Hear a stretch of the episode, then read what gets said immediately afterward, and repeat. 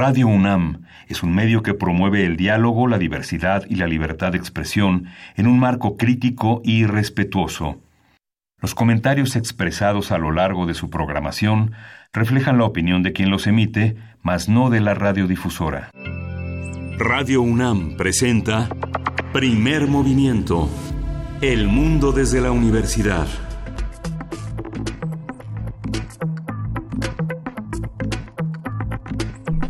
Hola, buenos días. Hoy es viernes 16 de agosto y son las 7.05 en punto de la mañana aquí en la Ciudad de México.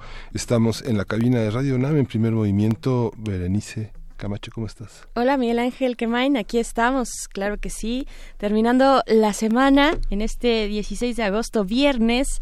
Amigos, ustedes saben que los viernes aquí eh, en Radio UNAM, en primer movimiento, pues son viernes de radioteatro, de complacencias musicales. Estamos atentos a que nos envíen a través de nuestras redes sociales la música que quieren escuchar durante las siguientes tres horas. Eh, y pues bueno, también es viernes, eh, el día de hoy, viernes de horror no solo de horror nacional, sino horror del bueno, horror de ficción, porque vamos a estar hablando del Festival Macabro en unos momentos más. Pero bueno, pasando a otros a otras narrativas de horror también se suspenden indefinidamente las obras en Santa Lucía. Un juez federal ordena al gobierno al gobierno federal detener su construcción hasta que se resuelvan los juicios de amparo. Eh, son varios, son varios juicios de amparo interpuestos por la organización No Más Derroches. Esta organización pide que se detengan las obras hasta que se revise la legalidad del nuevo aeropuerto, la cancelación del anterior y que cuente el nuevo con todos los dictámenes y permisos necesarios. Sabemos, ya lo comentamos aquí en su momento, que para el tema, por ejemplo, de impacto ambiental, que es, es una de las preocupaciones más grandes en los, en los megaproyectos de este gobierno y de cualquier otro gobierno. Eh, la Semarnat avaló la construcción siempre y cuando se cumplan eh, las 16 condiciones que presentó, es decir, no es un cheque en blanco, sino que hay prerrogativas, hay estas 16 condiciones que se deben llevar a cabo para que eh, pues el aval, digamos, sea completo, ¿no? Sí, sí, justamente es, eh, eh, hay toda, toda una serie de elementos que el presidente ha señalado como una serie de obstáculos para el desarrollo de Santa Lucía, que son más de 170 amparos por parte de los empresarios que se resisten a pensar de una manera distinta la, la, la, clausura del proyecto del nuevo aeropuerto en la Ciudad de México y la intervención eh, comercial en Santa Lucía. Hay una, hay toda una controversia que para la opinión pública eh, fundamentalmente consiste en descalificativos de uno y otro lado, pero la realidad es que hay una serie de amparos que impiden que se pueda proceder de una manera mucho más eh, fluida hacia los rumbos que, que, pretende el presidente y que bueno serán eh, objeto de muchísimo análisis por parte de esta por parte de este intento pues de detener este aeropuerto que pues evidentemente de todos modos va Así es, por ahí del el mes de el mes pasado, no, antepasado, en junio, mediados de junio, eh, pues veíamos la información, ya ya nos enterábamos de estos de esta suma de amparos de la organización No Más de Roches, han interpuesto, interpuesto alrededor de 147 amparos con el fin de que el Poder Judicial de la Federación revise la legalidad de la cancelación del Aeropuerto Internacional de Texcoco y asegure que el proyecto de Santa Lucía pues cuente con todos los permisos eh, que ya comentábamos, dictámenes, entre ellos pues la cuestión ambiental, por supuesto, es de gran relevancia, ¿no? Sí, y, cerramos la semana con esta visión de, con esta, con el caso Robles, que finalmente el tema que eh, justamente sale a hablar eh, el titular de la Unidad de Financiera de la Secretaría de Hacienda es que finalmente eh, Rosario Robles está en prisión no por una venganza política, sino por sus actos. finalmente toda la cuestión mediática es eh, tratar como de polarizar también esta, este, este tema en la opinión pública frente a eh, una línea de investigación que evidentemente, según el juez Felipe de Jesús Delgadillo, tiene que conducir necesariamente a deslindar a Enrique Peña Nieto y a este José Antonio Mid por su intervención. José Antonio Mid recibe de Rosario Robles eh, una, un, aviso en la, en la entrega-recepción que él también omite y que el presidente omite y que finalmente fue señalado simplemente nada más en el ejercicio de 2014 por la Auditoría Superior de la Federación, por José Manuel Portal, que ahora es sustituido por David Colmenares, que fue suspendido por, de sus funciones por este auditor y que ahora tendrá que continuar Colmenares con esta indagación, eh, con esta auditoría forense a este proceso que no tendría que estar eh, sobre la mesa sino hasta 2021, 2022, porque así son las auditorías, son un poco al azar y un poco también resultado de las observaciones que los propios órganos internos de control le hacen a las, a las secretarías. Así es, pues bien, ah, ahí están estos, estas observaciones de las cuestiones relevantes que están ocurriendo en nuestro país. Hoy les damos la bienvenida, como todos los días, a la Radio Universidad de Chihuahua. El 105.3, el 106.9 y el 105.7 son las frecuencias a través de las cuales estaremos con ustedes durante la siguiente hora, a partir de las 6 de la mañana, hora de Chihuahua, 7 de la mañana, hora de la Ciudad de México. Bienvenidos, bienvenidos, Chihuahua. Están nuestras redes sociales atentas para también eh, eh, atender sus, sus comentarios, escucharles, leerles, por supuesto. Así es que, bueno, vamos a tener un arranque de ocio, viernes de ocio interesante, Miguel Ángel. Hoy estaremos conversando con Edna Campos, fundadora y directora general de Macabro, el Festival Internacional de Cine de Horror de la Ciudad de México y también de el Macabro Lab, el laboratorio Macabro. Pues ya, ya está a nada de empezar. De hecho, ayer aquí en, Radio UNAM, en la sala eh, Julián Carrillo, tuvimos una probadita, una probadita, una serie de cortos eh, de, de horror pues para empezar a acomodarnos en la butaca y este llenarnos llenarnos de horror de, de, maneras mucho más amables y más lúdicas y vamos a tener también el radioteatro sorpresa y vamos a dar también eh, el tema de la condonación de impuestos. ¿Por qué sí y por qué no hacerlo? Vamos a contar con el comentario de Iván Benumea. Él es investigador y abogado del área de justicia fiscal en Fundar, un centro de análisis e, e investigación. Y en nuestra nota internacional le damos seguimiento a los resultados electorales en Guatemala,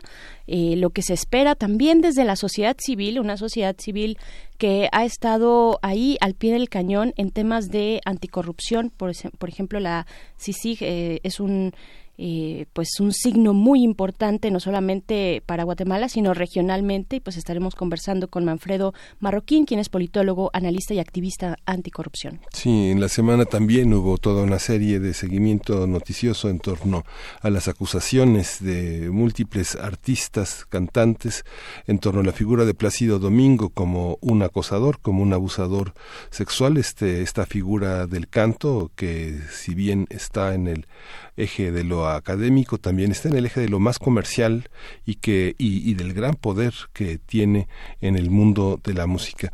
Vamos a conversar con Argentina Casanova, quien es defensora de los derechos humanos de las mujeres y las niñas, va a estar aquí con nosotros en la cabina, y Miriam Cherade, ella es profesora del Colegio de Filosofía de la Facultad de Filosofía y Letras de la UNAM, y su trabajo se centra en la violencia del lenguaje. Esto es un pretexto para volver a hablar de lo que necesitamos hablar todos los días, del abuso y del abuso de poder y del acoso sexual. Por supuesto, y de sus regulaciones y de los marcos legales y de esos límites que se encuentran entre la protesta eh, social y legal también. Eh, pues bueno, de eso, de eso va nuestro día de hoy. La poesía necesaria, levanto la mano, está más que lista y con mucho entusiasmo porque además es viernes, es viernes y la música viene bien también. Y hablando de música, eh, pues un, no podemos dejar de felicitar, de mandar, ya sabemos que nos está escuchando la reina del pop, Madonna, que cumple el día de hoy 61 años de edad. Eh, ella nació un 16 de agosto de 1958 y pues bueno, eh, una probadita nada más de la música de la reina del pop. Eh, algo ya bastante más reciente. Yo creo que si algo me gusta de Madonna pueden ser sus primeros sus primeros materiales. Esto es Mr. DJ. ¿Cómo se llama ese? Music, sí, por supuesto. Esto es de Sasha Baron Cohen, una eh, colaboración entre Madonna y Sasha Baron Cohen. Así es que bueno, vamos a escuchar.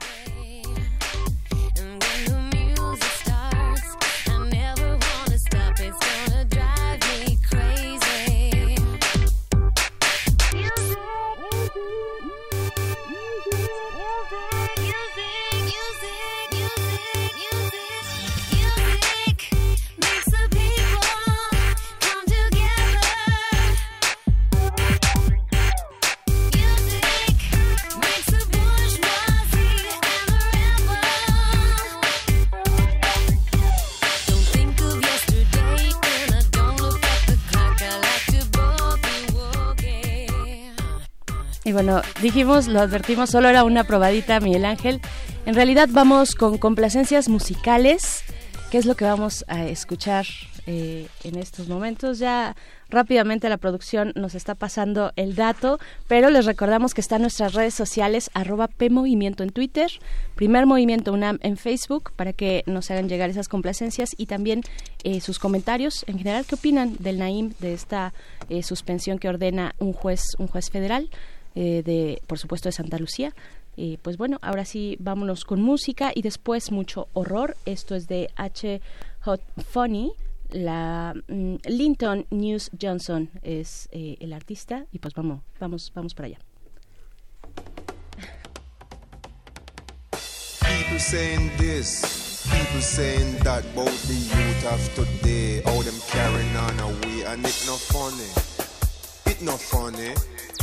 Them would take chance to get a little Kyle. Them would take chance to live it up a while. Them would take chance to live it up in style. Them would take chance to go jump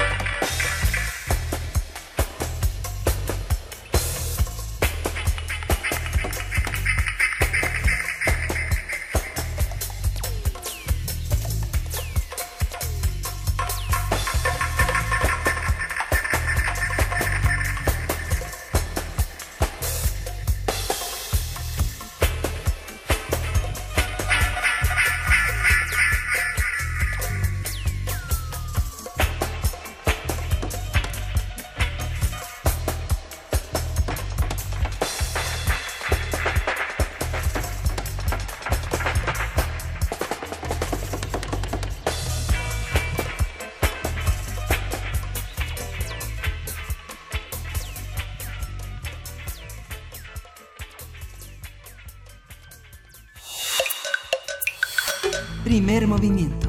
Hacemos comunidad. Viernes de ocio.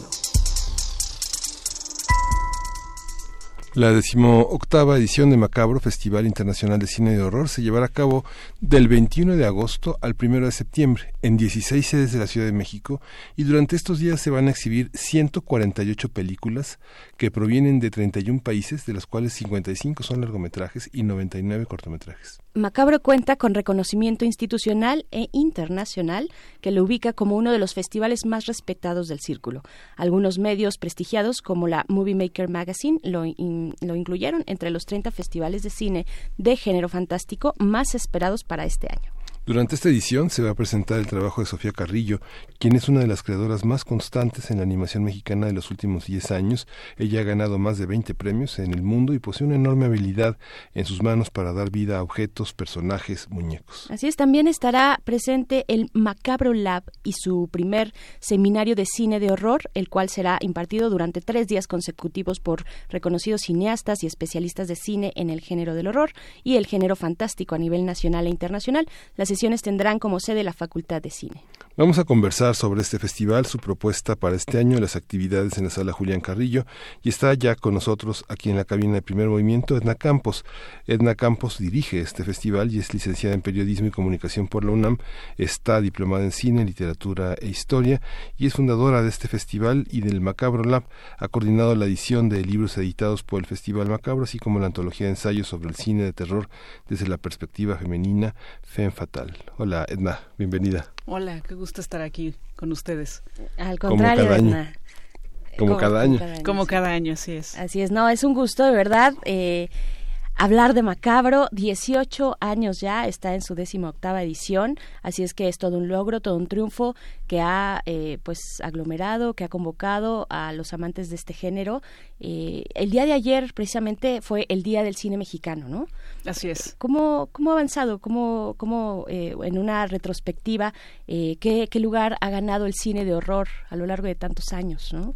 Empezando tal vez que con la, con la Llorona, ¿Sí? Puede ser por ahí, así digamos los anales de la historia del cine de horror oficialmente. Oficialmente La Llorona es la primera película eh, de terror mexicana y eh, pues sí, a partir de eso eh, creo que el cine de terror en México tuvo un muy buen inicio. se hicieron películas muy muy interesantes, muy bien hechas, muy que todavía digamos que eran un poco herederas de el, el expresionismo, ¿no? Por por la Llorona es de 1933. Eh, tenemos eh, películas como El fantasma del convento, que también es una gran, gran película. Dos monjes de Juan Bustillo Oro. Eh, digamos que en México tuvo un gran inicio, ¿no? pero bueno, de alguna manera, pues sí, la influencia que tiene o que, que, siempre se ha tenido del cine estadounidense, pues también lo llevó por ese mismo camino que también tuvo el cine estadounidense en la cual se produjeron grandes películas de terror y después empezaron a hacerse las comedias eh, que bueno, de alguna manera eran eh, parodias de las películas de los eh, monstruos de la Universal y empezaron a hacerse estas de Abbott y Costello contra los monstruos, etcétera, etcétera. Y en México pasó algo similar, ¿no? que era este Chabelo y Pedrito contra los monstruos, que bueno, eso, eso fue después, pero sí empezaron a hacerse películas donde los cómicos del cine mexicano se enfrentaban a, estos monstruos y de alguna manera eso eh, le quitó un poco el, yo creo que el, el buen inicio que tuvo eh, como un, un, este, un género serio. Eh, viene esta decadencia y luego, bueno, en los años 70 sobre todo, pues viene una vanguardia bastante interesante con las películas de Juan López Moctezuma y eh, posteriormente de Carlos Enrique Taboada, ¿no? Que quizá eh, creo que eh, hay un consenso en que posiblemente sea el director de cine de terror más importante en México. Sí, aunque hay una parte de resistencia seria al terror y al sexo, ¿no? Digamos, todo ese cómico es, es tan temible, es tan objeto de tanta censura que bueno, ahí tienes al caballo rojas riéndose de todas las aventuras eróticas y por supuesto Chabelo y Pepito y Capulina y toda esa, todo ese cine que realmente representa pues todo un síntoma de la sociedad mexicana y del poder en México frente a la censura. Sí, yo creo que, eh, bueno, específicamente en los años 70, eh, Sí, este, estas películas, sobre todo las de, las de Juan López Moctezuma, estuvieron muy al margen eh, de lo que se le considera la historia oficial del cine mexicano, que bueno, pues en, ese tiempo se hicieron grandes, grandes películas, ¿no? Como, como eh, todas estas que hizo Casals, eh, que tienen que ver con pues situaciones sociales bastante fuertes, como es el apando, como es las poquianchis, pero bueno, paralelamente a eso se estaba haciendo este cine de terror que que eh, pues sí estaba muy alejado de, estos temas y que estaba más interesado precisamente en el destape, en este, en el sexo de alguna manera, ¿no? Y en, recuperar y darle una nueva vida a monstruos clásicos como son, pues, el vampiro, ¿no? Claro. Alguien que ha tenido una influencia enorme en el cine mexicano, bueno, en el cine internacional es Alfred Hitchcock, ¿no? Toda la, la parte de suspenso y grandes, grandes eh, personajes de la literatura como Patricia Highsmith y, incluso Stephen King. ¿Qué estábamos haciendo nosotros mientras sucedía todo eso afuera? Pues bueno, aquí en los años 60 estábamos haciendo eh, todavía películas de, de, digamos, de, la comedia ranchera, ¿no? Y la comedia, bueno, urbana, que de alguna manera, pues los, los Soler, lo, eh, Joaquín Pardavé, todo esto era lo que estaba sucediendo mientras estaba haciendo eh, este, esto, esto otro, ¿no? Ahora, el, ya en la época de Stephen King, que, que es mucho más para acá, eh, estábamos haciendo cine de ficheras. en los 80 se hacía el, prácticamente el cine que se estaba haciendo en México era de ficheras, ¿no? Y, y bueno, posiblemente el cine de terror, algunas de las películas que se hicieron en ese momento, pues estaban más bien en el video home. ¿no? Eh, digamos, una vez más en, esta parte oscura, pero que a la vez tiene muchísimo, o tuvo muchísimo público en su momento, ¿no? En, posiblemente los, en los años 80 haya sido el esplendor del video home eh, paralelamente al nacimiento de lo que se le conocía como el nuevo cine mexicano. Por supuesto. ¿Cuáles son esos, esos circuitos, esos circuitos que lograron sobrevivir, que se fueron reproduciendo tal vez en otros espacios y cada vez ganando eh, pues un lugar, ¿no? Un lugar también en la historia, eh, como un género rescatando, como un género eh, serio, el género del... ¿es, ¿El género es el terror o es el cine de terror? Porque, a ver, entre horror y terror, los que no estamos como muy al, al, tanto o no, no somos tan especializados, ¿cuál es la diferencia? Pero háblanos también de estos circuitos, cómo han logrado sobrevivir, ¿no? Bueno, el, el cine de terror y de, horror, pues, eh, que hay, sí hay una, hay una eh, diferencia en realidad de matiz, ¿no? Y, un poco sobre el origen y lo que produce este en la gente, en el espectador o en el lector en el caso de, de, un libro, ¿no? Eh, el, bueno, en el terror estamos hablando del momento en el cual se siente la presencia de una amenaza o del peligro, ¿no? que siempre pues va enfocado al miedo eh, a la muerte o al dolor.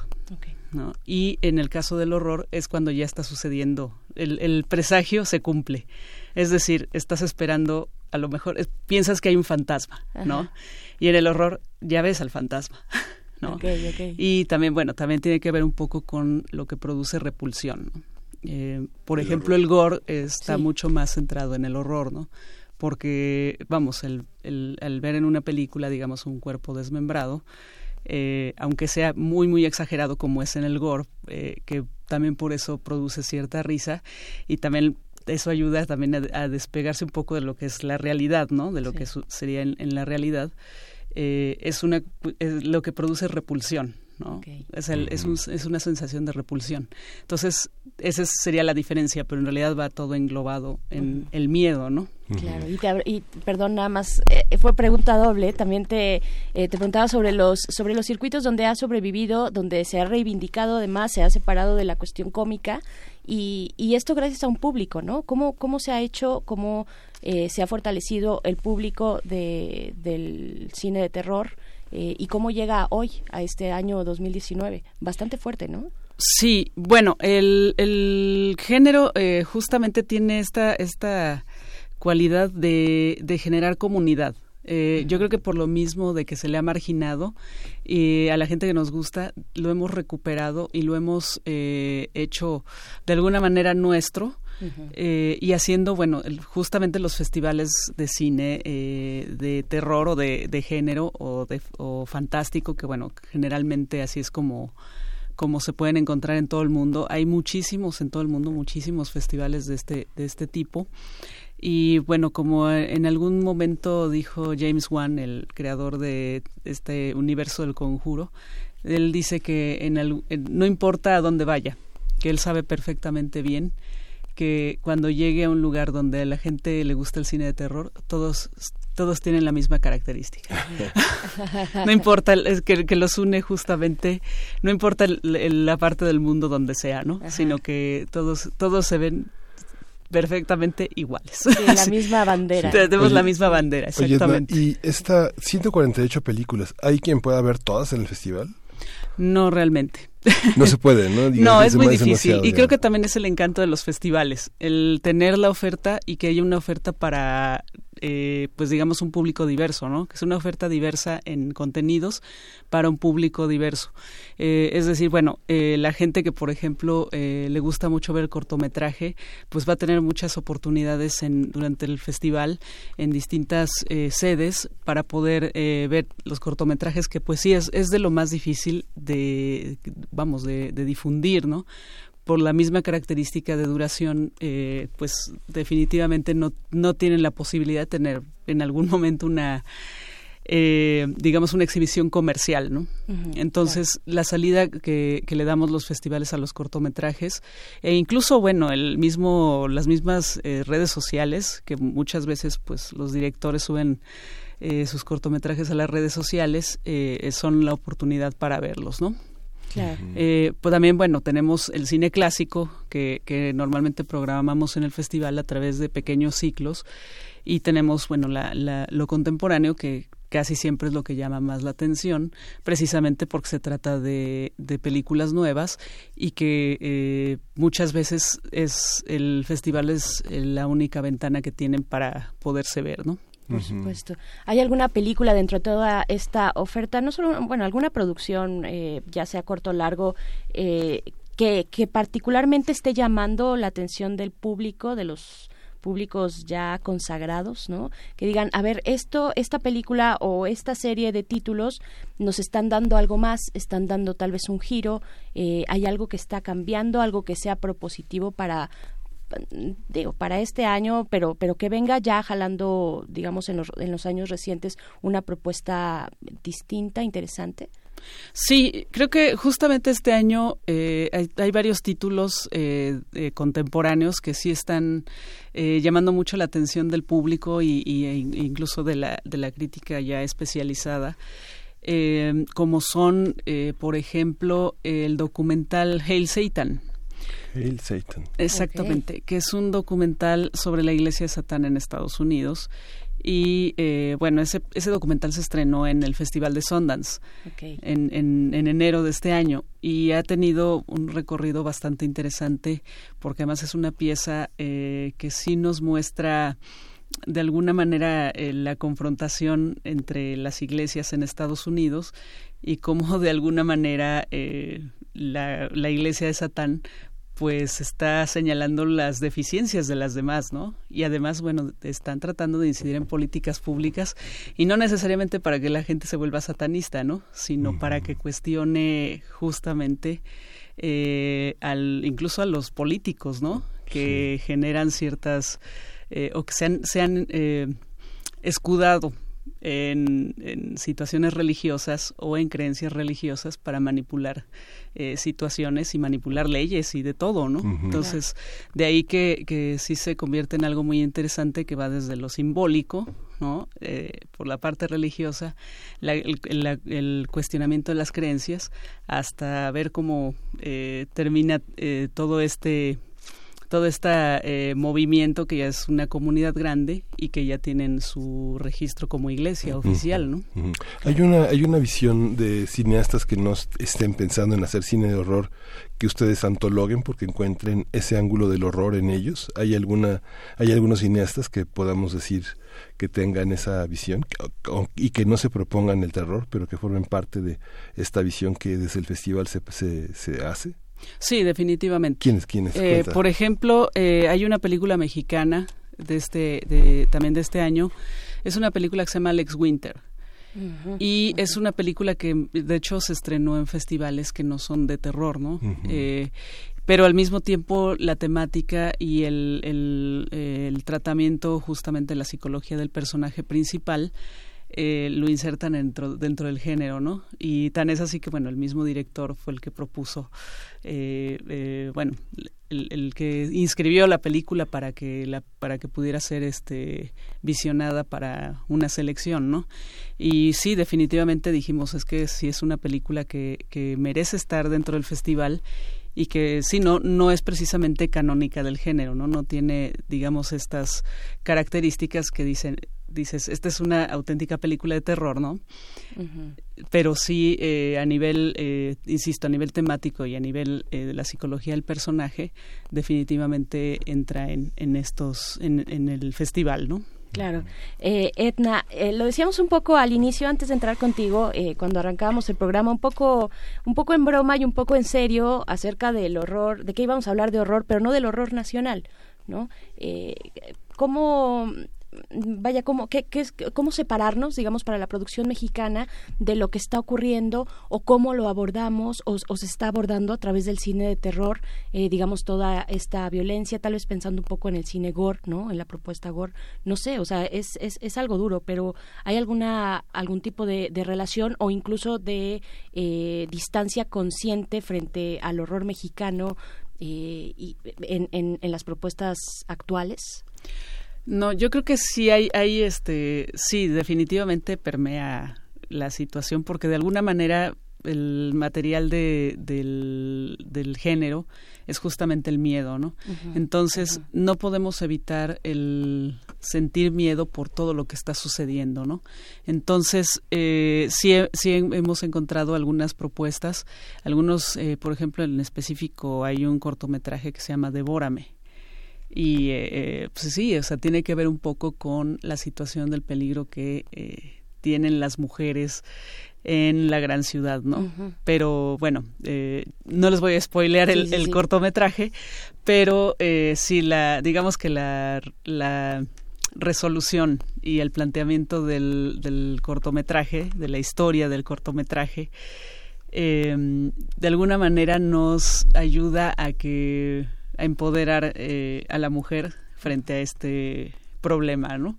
Entonces creo que eso es bastante positivo también, ¿no? El, el, el, poder catartizar de alguna manera este miedo y encontrar en esas historias, eh, pues, un alimento para, para sentir eh, un poder interno, ¿no? Que le ayude a, a, superar esto y que de alguna manera ayude también a, a pues, a que nos, nos sintamos también unidas como mujeres también con, el resto de la sociedad para superar este mal problema.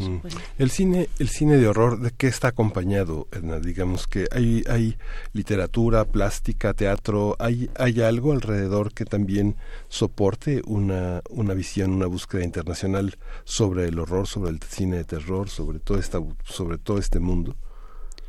Pues sí, yo creo que en, en, en muchos casos eh, el, eh, lo que lo que ayuda mucho al, a generar eh, estas eh, películas es justamente la literatura no las adaptaciones que hay se siguen haciendo todavía de novelas clásicas o de textos clásicos em, como por ejemplo Frankenstein hemos encontrado que todavía que es todavía un tema recurrente que hay películas que siguen basadas en el, en el mito de Frankenstein. Eh, hay una película que de hecho eh, hace toda la referencia que está en nuestra programación que se llama Alive, Vivos. Eh, que tiene que ver totalmente con todo lo que es Frankenstein, ¿no? creo que ya no es tanto la influencia, por ejemplo, de la pintura, que mucho tiempo fue eh, pues una un referente visual para el cine y para el cine de terror en especial, ¿no? Sin embargo, pues sí, todavía hay directores que, que, trabajan eh, sus imágenes de acuerdo a esto. Eh, por ejemplo, podemos recordar esta película que es The Witch, una película que tuvo mucho éxito hace aproximadamente cinco años y que sí, este, muchas de sus imágenes parecían salidas de los frescos de Goya, ¿no? Entonces, eh, sí, todavía hay eso, pero quizá siento que hay mucho más la influencia actual, por ejemplo, de la estética del videojuego, ¿no? Mm. Entonces, eh, sí, creo que las referencias también de los mismos directores y de y de eh, la gente que está haciendo cine también van varian, va variando en, en ese sentido, ¿no? Por supuesto. Yo quisiera que nos eh, pues hablaras de los detalles ya específicos, digamos las coordenadas del festival, que nos comentes rápidamente también el Macabro Lab en qué consiste, pero tenemos antes de eso acreditaciones dobles. Eh, cinco, cinco acreditaciones dobles que incluyen la inauguración del festival, la función, eh, el acceso a la función La Llorona y la clausura solamente deben tener, eh, para quienes nos quieran marcar, esperen tantito todavía, ¿no? Porque deben tener en cuenta que deben estar disponibles ustedes para el próximo miércoles 21 de agosto a las siete y media de la noche, llegar al Teatro Esperanza Iris, al Teatro de la Ciudad de Esperanza Iris. Siete y media, aunque inicia a las ocho de la noche, pero hay que estar media hora antes para, eh, pues, tramitar sus acreditaciones y demás. Eh, para la función de La Llorona, ¿cuándo tienes el, el, horario? Sí, es el 29 de agosto a las siete de la noche en la Biblioteca de México, eh, ahí en la Ciudadela.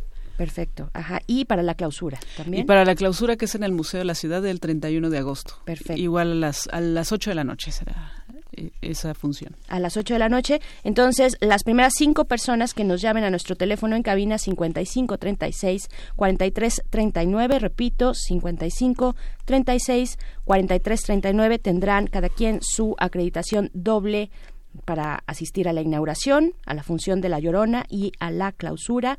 Así es que, bueno, eh, llamen. Seguramente ya están sonando los teléfonos, espero. Eh, para aquellos madrugadores, bueno, no todo es malo cuando uno se, se levanta tan temprano. Eh, y Edna, háblanos precisamente de lo que está haciendo el festival, del, del Macabro Lab, por ejemplo, en qué, qué, en qué trabajan. El Macabro Lab es un proyecto que nació en 2015 y es un proyecto que va enfocado a la formación. Em, este año, eh, bueno, tuvo dos, dos ediciones muy exitosas. Eh, tuvimos que ponerlo en pausa por eh, temas económicos, pero este año lo relanzamos justamente para hacer un seminario de cine de terror, ¿no? Esto, con lo que con lo, que estamos buscando con este seminario es que la gente que esté interesada en la creación ya de, de una película de terror o ya sea que tengan experiencia profesional o que estén iniciando en esto eh, pueda tener eh, un acercamiento a las bases, tanto teóricas como eh, prácticas, eh, para la realización de una película, ¿no? esto, bueno, contempla desde la parte teórica del género, eh, los subgéneros, eh, vamos, como todo ese, todo lo que muchas veces falta que dicen, bueno, ¿y cómo se distingue una película de terror de una comedia, por decirlo de alguna manera, no? Esto también se maneja a nivel realización, a nivel del guion, a nivel del sonido, que es bien importante en una película de terror, del diseño de producción, eh, de la edición también, ¿no? pero también quisimos nutrir todo esto con eh, charlas de profesionales que tienen que ver ya con cuestiones extracinematográficas, como son eh, la distribución, como es el eh, hacer un pitching de un proyecto para, para que para vamos que te escuchen productores o posibles inversionistas. Y también tiene que ver con el financiamiento, las opciones de financiamiento que hay en México para, para hacer una película. Y finalmente pues bueno una charla eh, sobre el cine de guerrilla, que es algo bien común en el género y que es, no, es no se refiere más que a hacer cine con los recursos propios, con, eh, vamos, hacer tratos con amigos, con empresas de alguna manera para poder sacar una película, ¿no? Y esto será eh, durante tres días del 22, 23 y 24 de agosto, eh, prácticamente todo el día. Eh, todas las inscripciones están abiertas eh, para la gente que esté interesada. Solamente tiene que escribir a macabrolab.gmail.com para solicitar informes y, bueno, y una posible inscripción. sí, vamos a tener un maratón en la sala Julián Carrillo en Radio UNAM. Va a ser una sede para los desvelados y los que aman a los vampiros. ¿Cómo, cuéntanos qué, qué, qué va y cómo bueno, eh, este año justamente se cumplen 200 años de la publicación del texto El vampiro de John William Polidori, mm. que eh, quizá no es el texto más conocido de vampiros, eh, este, este honor lo tiene Drácula, pero justamente sentó las bases para, digamos, la creación del personaje del vampiro como se le conoce en la cultura popular, ¿no? Este vampiro eh, que de alguna manera es un burgués o un noble y que es seductor, que es elegante y, perverso, ¿no? De cuello blanco. Exactamente. Entonces, eh, nos pareció muy interesante eh, programar una serie de películas alrededor de, este texto, porque curiosamente no hay realmente adaptaciones eh, cinematográficas del mismo. Mm. generalmente las, las películas de, vampiros pues van más adaptando a, a, Drácula, ¿no? Entonces dijimos, bueno, se va a escoger películas que presenten justamente esta figura del vampiro y eso es justamente lo que vamos a ver en el eh, maratón del próximo sábado 17 de agosto. Es un evento previo a las fechas oficiales del festival. Es de entrada gratuita. A es mañana, mañana, para calentar. Así es, ¿no? a partir de las 9 de la noche para hasta eh, las 6 de la mañana eh, en la sala Julián Carrillo de aquí de Radio UNAM. Y pues bueno, va a estar bien bueno porque además va a haber una lectura del texto del, del vampiro, ¿no? Para presentarlo. y además, bueno, eh, aquí, aquí vamos a estar presentando un podcast aquí en Radio UNAM que, que, que, con toda la, la, este, la, dramatización del texto, ¿no? Durante el festival. Así que no se lo pierdan. Está bien Hay que traerse su collar de ajos y su estaca por cualquier cosa que pase. La niña de Radio UNAM, acuérdate del mito de la niña de Radio UNAM que recorre los pasillos.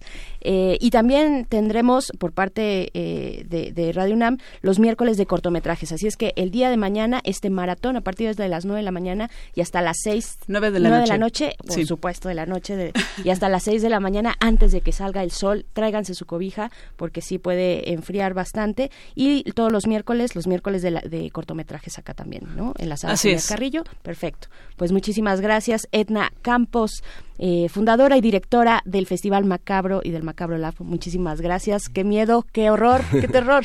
sí, gracias.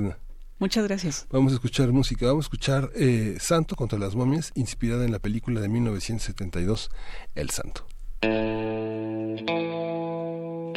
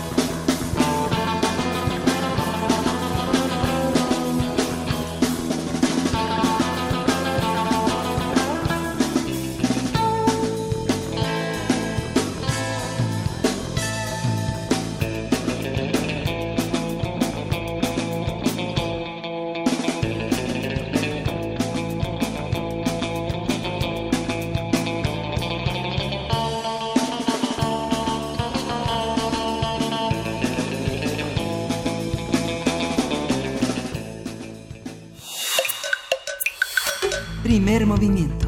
Hacemos comunidad. Para teatros, los radioteatros de primer movimiento.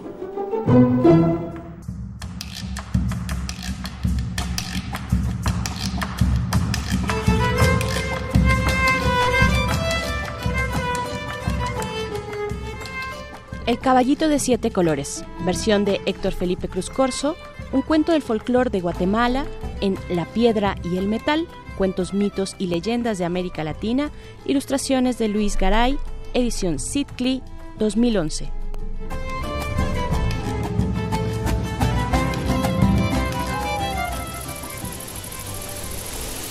Al pie de la montaña estaba la granja de Don Isidro. Era una granja limpia, grande y próspera sus hortalizas eran las mejores de la región y los agricultores de los alrededores lo visitaban con frecuencia para que él les revelara sus secretos. Una noche, don Isidro y sus tres hijos escucharon un tropel de caballos retosando entre las hortalizas. Encendieron sus linternas, se colgaron al hombro las escopetas y salieron a ver qué pasaba. Tremendo susto se llevaron cuando se dieron cuenta de que eran unos caballos de todos colores les apuntaron para dispararles, pero como eran caballos encantados, las balas se volvieron humo en el espacio. Al oír los disparos, los caballos abandonaron las hortalizas, habiéndolas dañado mucho, y se fugaron sin dejar rastro siquiera, como si en vez de caminar, volaran. Cuando amaneció, don Isidro y sus hijos fueron a ver sus hortalizas, poniéndose todos muy tristes al verlas todas mayugadas. Resembraron y don Isidro le ordenó al hijo mayor, que se llamaba Juan, cuidar de las siembras durante la noche. Juan obedeció, pero entonces se apoderó de él un sueño profundo y se durmió. A la mañana siguiente, las hortalizas estaban de nuevo maltrechas. Cuando don Isidro se dio cuenta, reprendió severamente a su hijo. Eres un inútil, un bueno para nada. Ah, no fue mi culpa, padre. Llegó a mí un suave olor a flores nocturnas y me venció un sueño extraño. Ahora te quedarás velando tú, Carlos. Muy bien, padre. Pero, como pasó en la noche anterior, se esparció por toda la granja un olor semejante al que despiden las flores de un árbol llamado galán de noche, y Carlos se durmió. Llegaron los caballos y dejaron las hortalizas hechas triza. La furia de don Isidro cuando vio sus siembras arrancadas fue incontenible. Regañó a Carlos. También tú eres un holgazán. No fue mi culpa, padre. Mientras velaba, llegó un olor dulce y delicado. Luego, un sueño profundo hizo presa de mí. Ah, ahora te quedarás velando tú, José, el más pequeño de mis tres hijos. Muy bien, padre mío.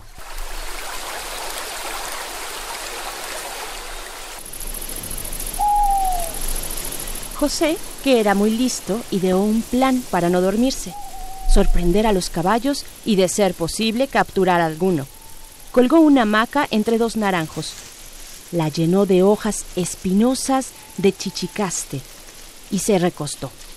Cuando llegó aquel olor suave y penetrante, empezó a bostezar, pero el escosor que le causaba el roce con las hojas del chichicaste era tan fuerte que no pudo vencer el sueño. Rascándose estaba cuando entró a las hortalizas el tropel de caballos, de todos los colores. José se quedó admirado al ver lo maravilloso que eran. Pero como él era muy listo, cogió una soga y, en un decir Jesús, se lanzó al caballo más hermoso. Parecía como si el arco iris se hubiese retratado en él. El caballo relinchaba y hacía grandes esfuerzos por zafarse, pero no pudo, pues la soga tenía atada una crucecita de ocote que lo fue calmando hasta dejarlo manso como una palomita de Castilla. Los otros caballos, al ver que su rey había sido atrapado, huyeron despavoridos. Cuando el caballito de siete colores se vio imposibilitado, le propuso a José un trato. Suéltame y te daré lo que quieras. No puedo. Eres un pícaro y como tal, debes dar cuenta a mi padre de tus fechorías. Suéltame y pondré las hortalizas mejor que antes. Además, te socorreré en cualquier peligro que te encuentres. Para creerte, arregla primero las hortalizas. Está bien. Observa y escucha. Piedras blancas, piedras lisas, ojos de alcaraván. Aquí se levantarán las mejores hortalizas. En el acto, allí crecieron las más hermosas verduras ante el estupor de José, quien finalmente se atrevió a decir. Veo que sí posees poderes mágicos. Te soltaré porque un caballo tan hermoso como tú no debe ser prisionero. Pero prométeme que nunca más molestarás las hortalizas de mi padre. Te lo prometo. José lo soltó y el caballito se perdió como un globo de colores que lleva el viento. A las cinco de la mañana, don Isidro y sus dos hijos fueron a ver las hortalizas y se asombraron de encontrarlas más hermosas que antes.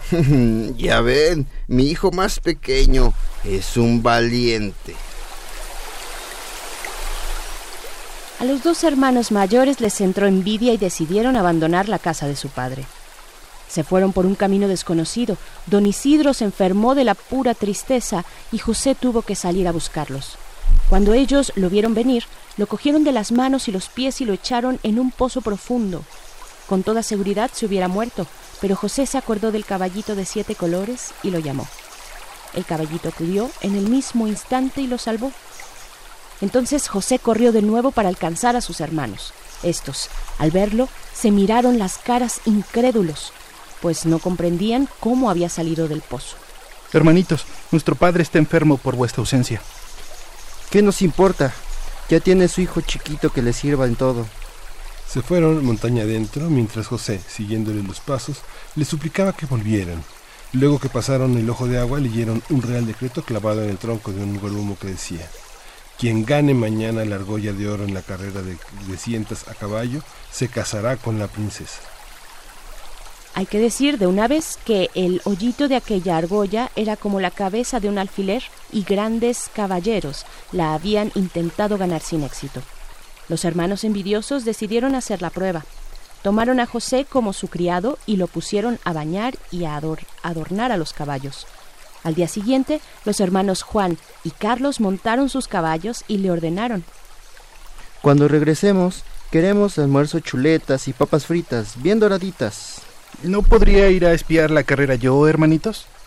Ja, ja, ja, ja. No. José estaba tan triste que no tenía ganas de nada. En eso se acordó de su amigo el caballito de siete colores y lo llamó, y al instante aquel acudió. ¿En qué puedo servirte? Quiero participar contigo en la carrera de cintas y ganar la argolla para casarme con la princesa. Con mucho gusto. Vamos.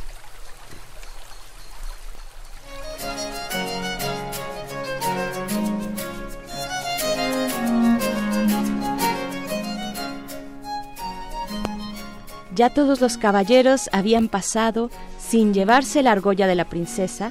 En eso el anunciador dijo.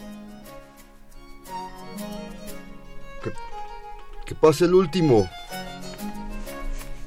Y la gente enmudeció al ver pasar al caballito de siete colores, con cascos de plata, montura de terciopelo y un jinete vestido de oro y seda que se llevó la argolla, dejando en el ambiente un aroma exquisito. Ese es mi yerno.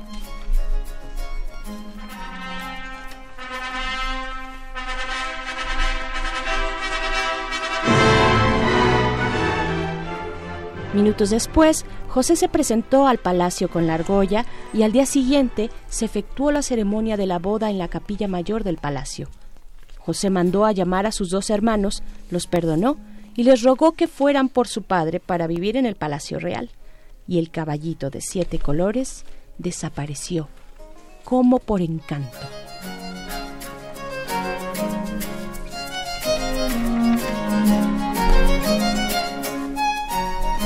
El caballito de siete colores, versión de Héctor Felipe Cruz Corso, un cuento de folclore de Guatemala, en La piedra y el metal, cuentos, mitos, leyendas de América Latina, ilustraciones de Luis Garay, edición Sitcli, editorial Sitcli 2011.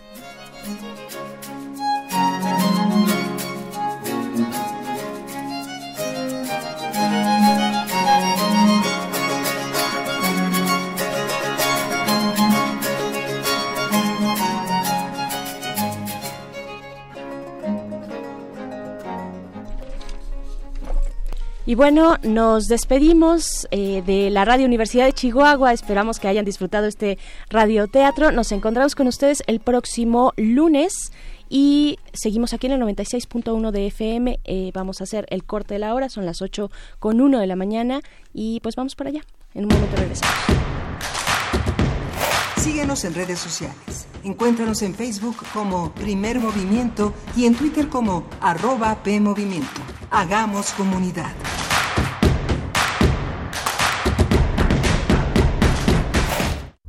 Un largo camino de 90 años de autonomía universitaria nos ha conducido por la pluralidad y la inclusión a una autonomía responsable que en la tolerancia y el respeto nos ha permitido ser diversos, a cultivar las artes y la libertad de las ideas, a construir ciudadanía. La autonomía está en nuestra gente. Está en nuestra gente. UNAM, 90 años de autonomía.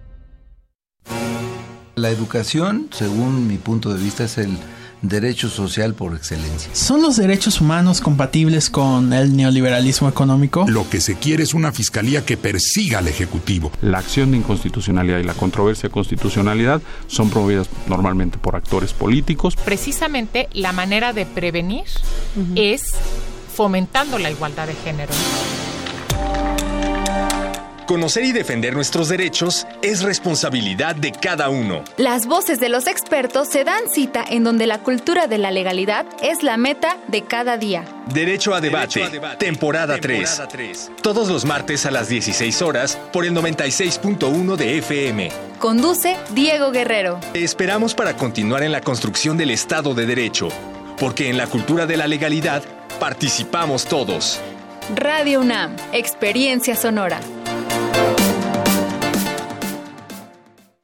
Sí, ¿quién habla? Paco. ¿Qué canción quieres? La verdad, no quiero una canción. Sé que mi papá escucha tu programa y ahora quiero que me escuche. Tengo algo importante que decirle. ¿Cómo se llama tu papá? Toño. Toño, ya es hora de poner atención.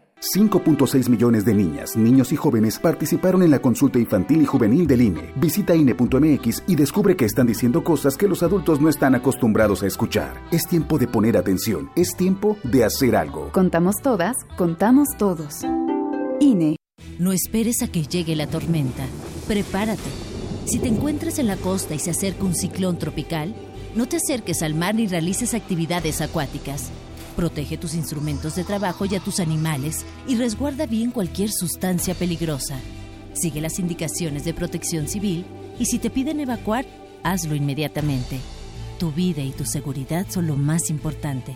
Comisión Nacional del Agua. Gobierno de México.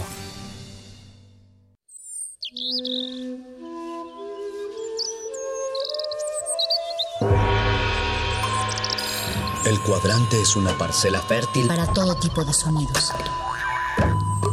La cosecha depende del músico y el músico depende del escucha que fertiliza el campo.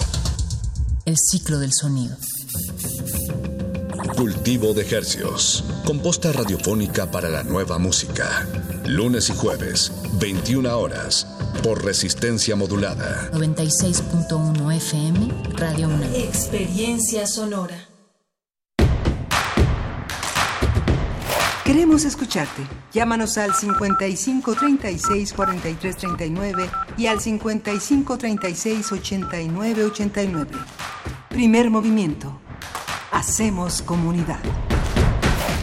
Hola, muy buenos días. Estamos de vuelta en primer movimiento en este viernes, al fin 16 de agosto. Son las 8 de la mañana con 4 minutos y estamos en cabina. Miguel Ángel Quemain, ¿cómo estás? Hola, buenos días. ¿Cómo están ustedes? Tenemos, eh, hemos tenido un radioteatro muy interesante, muy rico. Guatemala tiene la presencia en este viernes de radioteatro y justamente eh, el radioteatro eh, da pie a, la, a nuestra nota internacional que será también sobre Guatemala. Le damos seguimiento a los resultados electorales en Guatemala y el significado que tiene este nuevo gobierno gobierno para, para la sociedad guatemalteca y para América Latina, para México en el sentido en el que Guatemala, parte de la parte de lo que se discute hoy es Guatemala como un tercer país, eh, como hemos visto en, eh, días anteriores, días atrás, vimos que Guatemala no tiene las condiciones para poder enfrentar esta, esta tarea que el imperialismo de los Estados Unidos eh, le da a Guatemala como un país que tendrá que servir de frontera cueste lo que cueste para detener las migraciones y las caravanas centroamericanas. Así es, estaremos precisamente conversando en nuestra nota internacional en unos momentos más con Manfredo Marroquín, politólogo y analista activista anticorrupción, acerca de pues el resultado electoral en Guatemala y cómo lo vinculamos también con el discurso anticorrupción, con las acciones anticorrupción y bueno, todos los antecedentes de estos temas que tienen eh, y señalamientos algunos altos funcionarios del gobierno de Guatemala y, eh, y pues bueno, ahí está eh, el arranque de esta segunda hora de primer movimiento. Les invitamos a participar en nuestras redes sociales eh, y que nos digan, estuvimos conversando en la primera hora acerca de Macabro, este festival de cine de terror, pues compártanos su, su película favorita de terror, cuáles son las recomendaciones y manden también sus complacencias musicales. Recuerden que es viernes y los estamos escuchando y queremos saber eh, qué quieren ustedes para la música que acompaña esta emisión de primer movimiento. Gracias Mayra Elizondo, eh, David García también por hacerse presentes en nuestras redes, Alfonso de Alba Arco, saludos y pues bueno, vámonos con música. Sí, no sin antes darle la bienvenida a la, a la, a la, radio, Escuchas Nicolaita.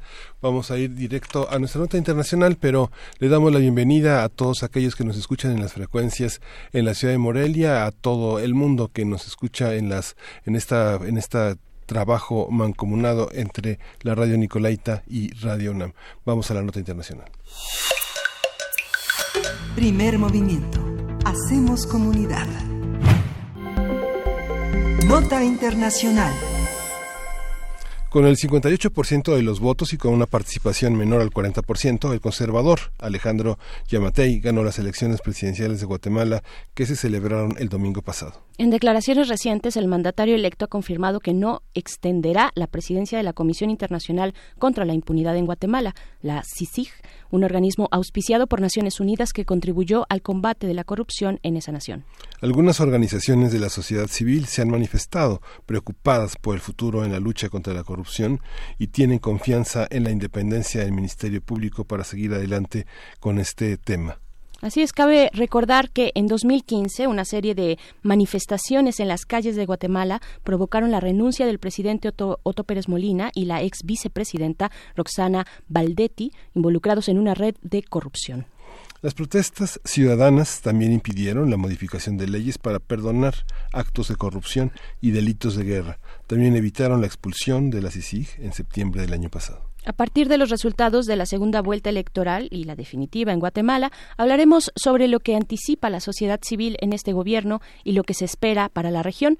Eh, nos acompaña en la línea Manfredo Marroquín, politólogo, analista y activista anticorrupción. ¿Cómo estás, Manfredo? Muy buenos días. Bienvenido. Buenos días. Un gran gusto estar en el programa.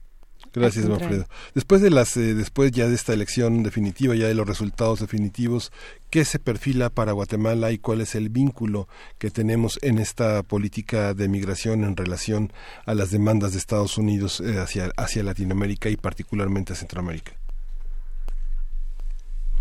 Sí, bueno, eh, como, como bien anotaba la, la nota introductoria, el domingo pasado hubo hubo ya elecciones de, segunda vuelta. Tenemos a un presidente y un gobierno electo que representan básicamente el continuismo de lo que tenemos actualmente, es decir, eh, un presidente y un partido que básicamente buscan lo mismo, eh, ya no continuar con la vigencia de la Comisión Internacional contra la Impunidad, eh, conservador, en, básicamente no hay ningún planteamiento de reforma importante.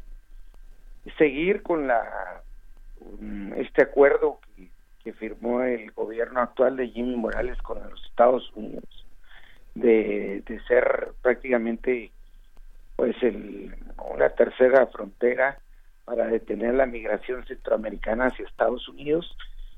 Y en fin, la verdad es un panorama bastante desalentador para la mayoría de la población. Eh, eso se reflejó en el abstencionismo que hubo en las elecciones. La mayoría de la gente no, no se vio atraída por, por las eh, propuestas de ninguno de los dos candidatos finalistas. Y la verdad que el panorama de Guatemala es, poco alentador. Claro. Eh, Manfredo, eh, también, bueno, eh, hay una nota muy reciente de esta mañana, la publica El País, donde pues habla de las presiones, nuevas presiones, las más recientes de Estados Unidos sobre el presidente electo de Guatemala para que acepte el acuerdo, el acuerdo firmado de tercer país seguro que firmó eh, Jimmy Morales.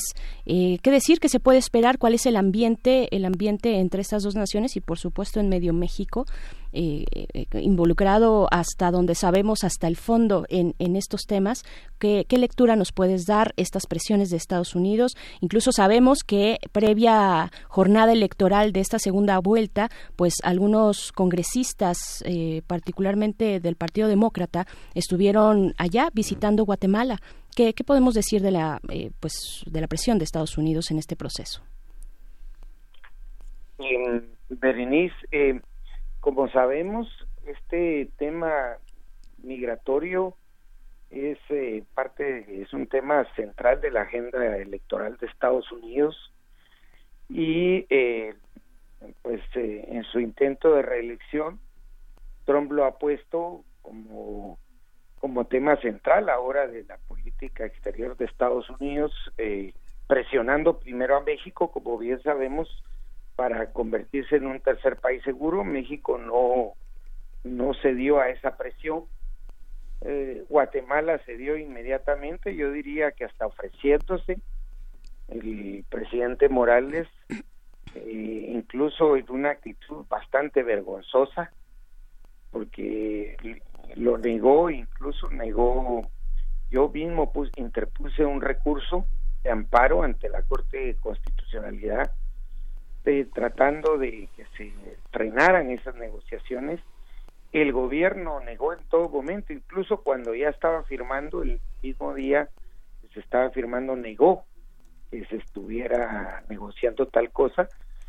Pero la verdad es que se firmó el acuerdo y, eh, como todos sabemos, incluso eh, ACNUR, la oficina de ACNUR, ayer sacó un comunicado porque ahora Estados Unidos dice, no, es que van a ser las agencias internacionales en la materia las encargadas de, apoyar en la verificación y cumplimiento de este convenio. Y el mismo ACNUR dice que no tiene ningún detalle, que no fue tomado en cuenta la negociación. Así que vemos que fue un tema motivado por intereses electorales en Estados Unidos y todavía nadie está claro de cómo va a ser la implementación de ese acuerdo y todo el mundo está claro que no hay condiciones, Guatemala no tiene ninguna condición para ser un tercer país seguro. ¿Qué otros aspectos son los que determinarán la participación de este país en Centroamérica después de, esta, después de este resultado electoral?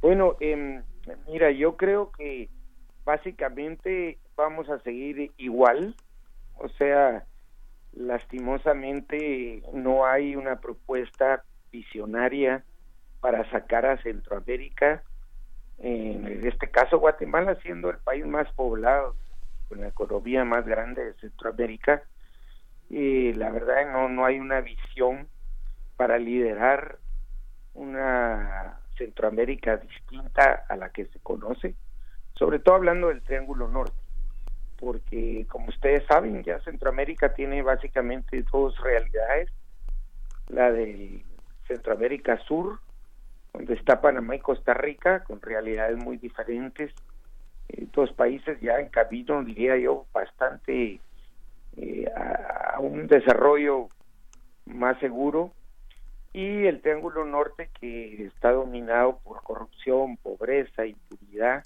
violencia, Honduras, El Salvador y Guatemala, pero la verdad es que no vemos cómo se pueda salir de esta condición con el liderazgo político que hay actualmente. Tal vez El Salvador tiene hoy una presidencia que tiene una visión un poco diferente, pero Guatemala y Honduras eh, básicamente está dominada por élites eh, con un pensamiento inmovilista, conservador, que contrarrestan cualquier reforma o protesta que haya de la población al estado en que se encuentra.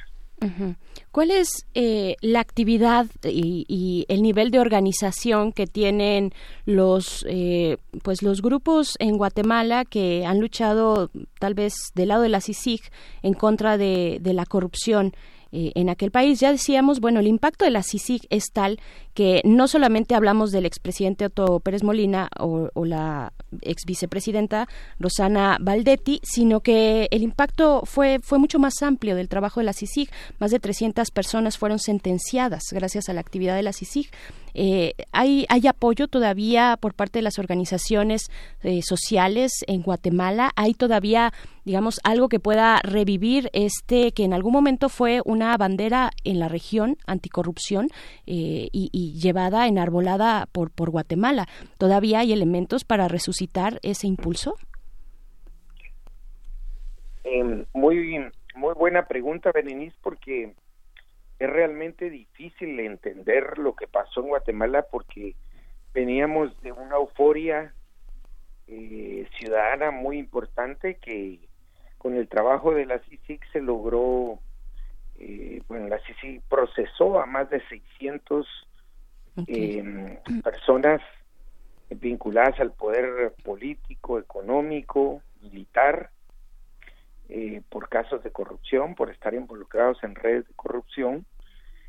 Eso hizo realmente por primera vez lo que no logró ni siquiera el conflicto armado interno, hizo tambalear a las élites en Guatemala, eh, políticas económicas, militares, y eh, fue tal el, golpe hacia ellos que con la elección de Trump lograron eh, un lobby muy importante en Estados Unidos y hablo aquí también del papel muy importante que jugaron las iglesias protestantes eh, lograron llamar la atención de la administración Trump para eh, quitarle apoyo a la CICIG.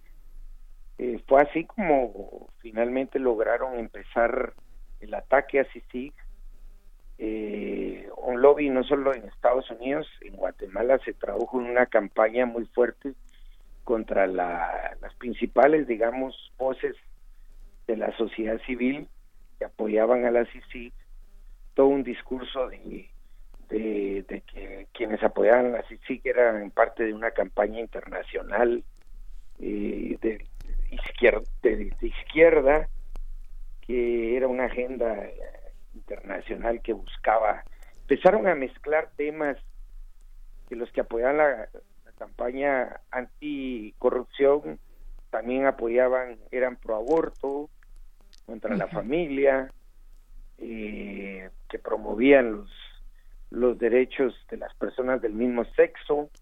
O sea, hicieron una campaña de terror y de, de confundir a la población que le restó apoyo a la CICI básicamente eh, la gente, mucha gente, yo te diría la gente más de clase media, se desmovilizó, mm. creyó en esta campaña de que la CICIG era parte de una agenda internacional comunista que quería llevar a Guatemala eh, todos estos eh, temas y lograron desmovilizar toda esa población que vimos eh, salir a las calles en el 2015.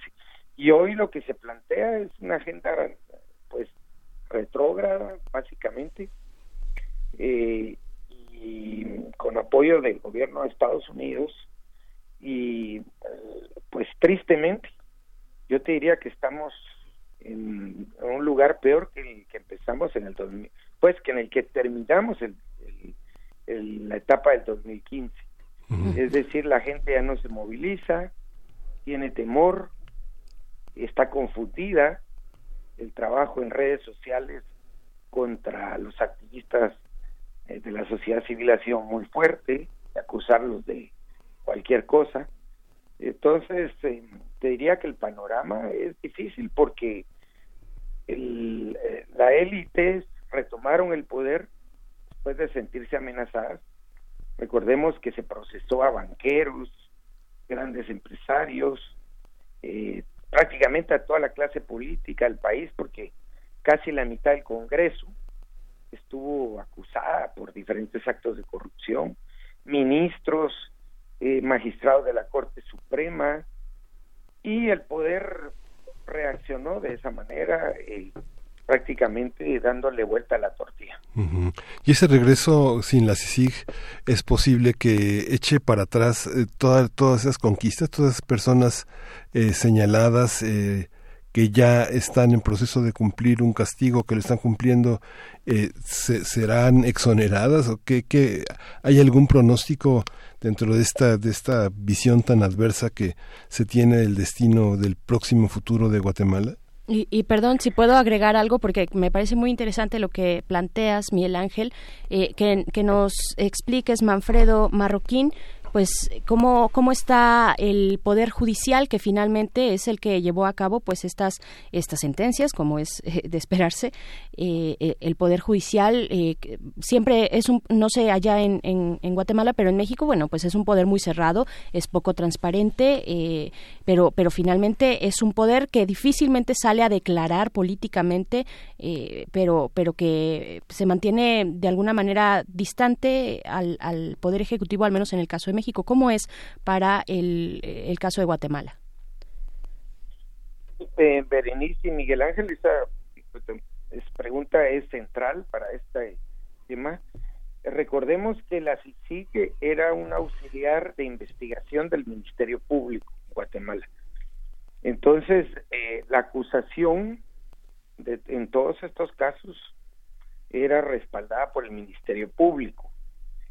En las Cortes es decir, con los jueces, y yo te diría que hubo dos etapas, una etapa en donde había un espíritu de cuerpo muy fuerte para rechazar todas las acusaciones contra los señalados eh, por parte de CICIG. Pero cuando CICIG empezó a develar casos donde se involucraba a los mismos jueces, y magistrados como parte de redes de corrupción empezaron prácticamente a, a ceder, es decir, a hacer justicia como sentencias como, como deberían hacerlo con independencia y en base a lo que se presenta como pruebas y empezaron a caminar muchas de las acusaciones con sentencias. Eh, entonces, digamos que se abrió por primera vez el Poder Judicial y, por primera vez los jueces estaban también sometidos a la presión social. Ahora está ocurriendo eh, lo contrario.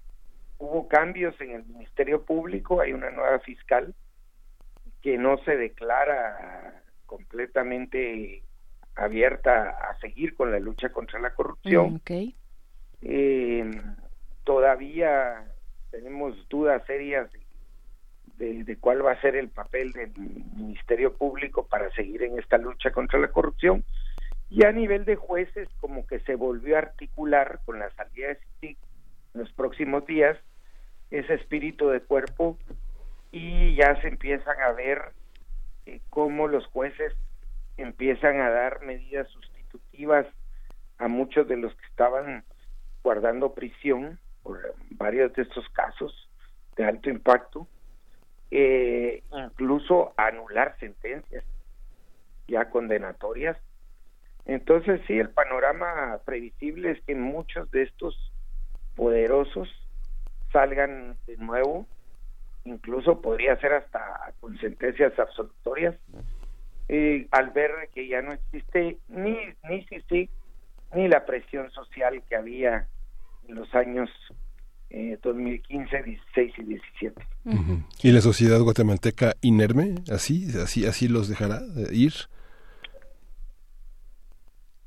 Perdón. La sociedad guatemalteca así así los dejará ir, así con esas con esa con esto que revierte de un día como casi casi de un día para otro una acción de justicia contra una acción de impunidad. Bueno, es el como el signo de interrogación que, tenemos ahora.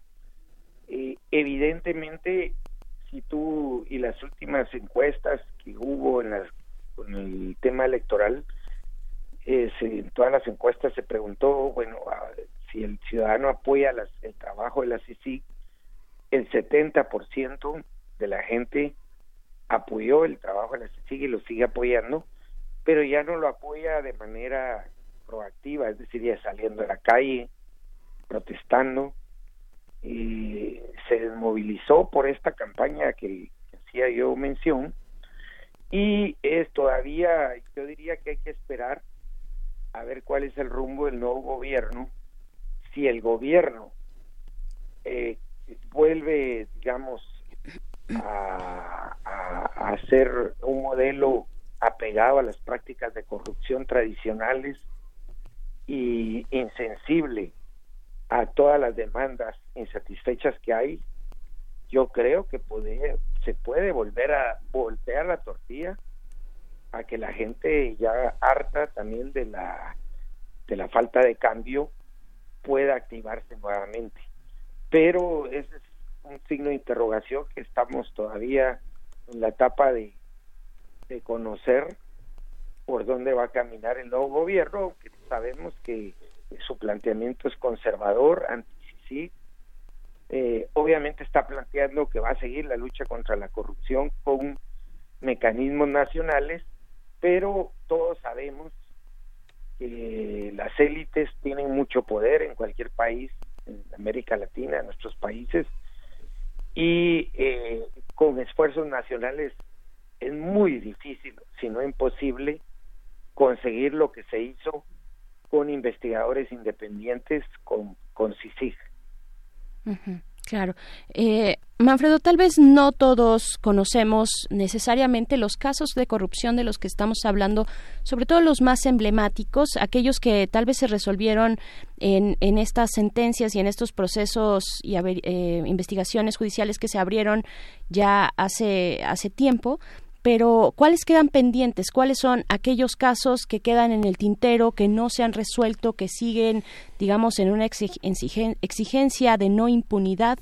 Eh, porque finalmente son los que se van a quedar ahí, a menos de que otra cosa eh, fuera del, contexto que nos has estado comentando suceda, ¿no? Finalmente Alejandro Yamatei ya dijo y, fue tajante diciendo, pues no necesitamos la ayuda de organismos internacionales eh, que nos vengan a decir qué hacer, ¿no? O sea, ya, ya puso ahí la línea que va a seguir su gobierno, pero seguramente hay muchas cosas más por investigar en contra de la, de la, de la impunidad y de la corrupción. Sí, Berenice, eh, de hecho, el primer caso, que tal vez fue el más conocido internacionalmente, que fue por el cual se señaló al expresidente Pérez Molina y a la ex vicepresidenta Valdetti, todavía que está eh, eh, sin, sin ver sentencia. Claro, es un caso y varios están así, que es muy complejo, porque tenía más de 50 personas involucradas, todas de alto nivel, desde el presidente, la vicepresidenta, pasando por el intendente de la SAT eh, y muchas más, gente poderosas vinculadas al contrabando en el país. Y eh, esa, imagínate, son 50 señalados, cada uno con su abogado y, o su equipo de abogados, interponiendo recursos. Sí. Eso hace prácticamente inamovible el caso, porque cualquier defensor de estos señalados plantea recursos y eso ha hecho que prácticamente el caso permanezca inmóvil desde hace desde el 2015 sí.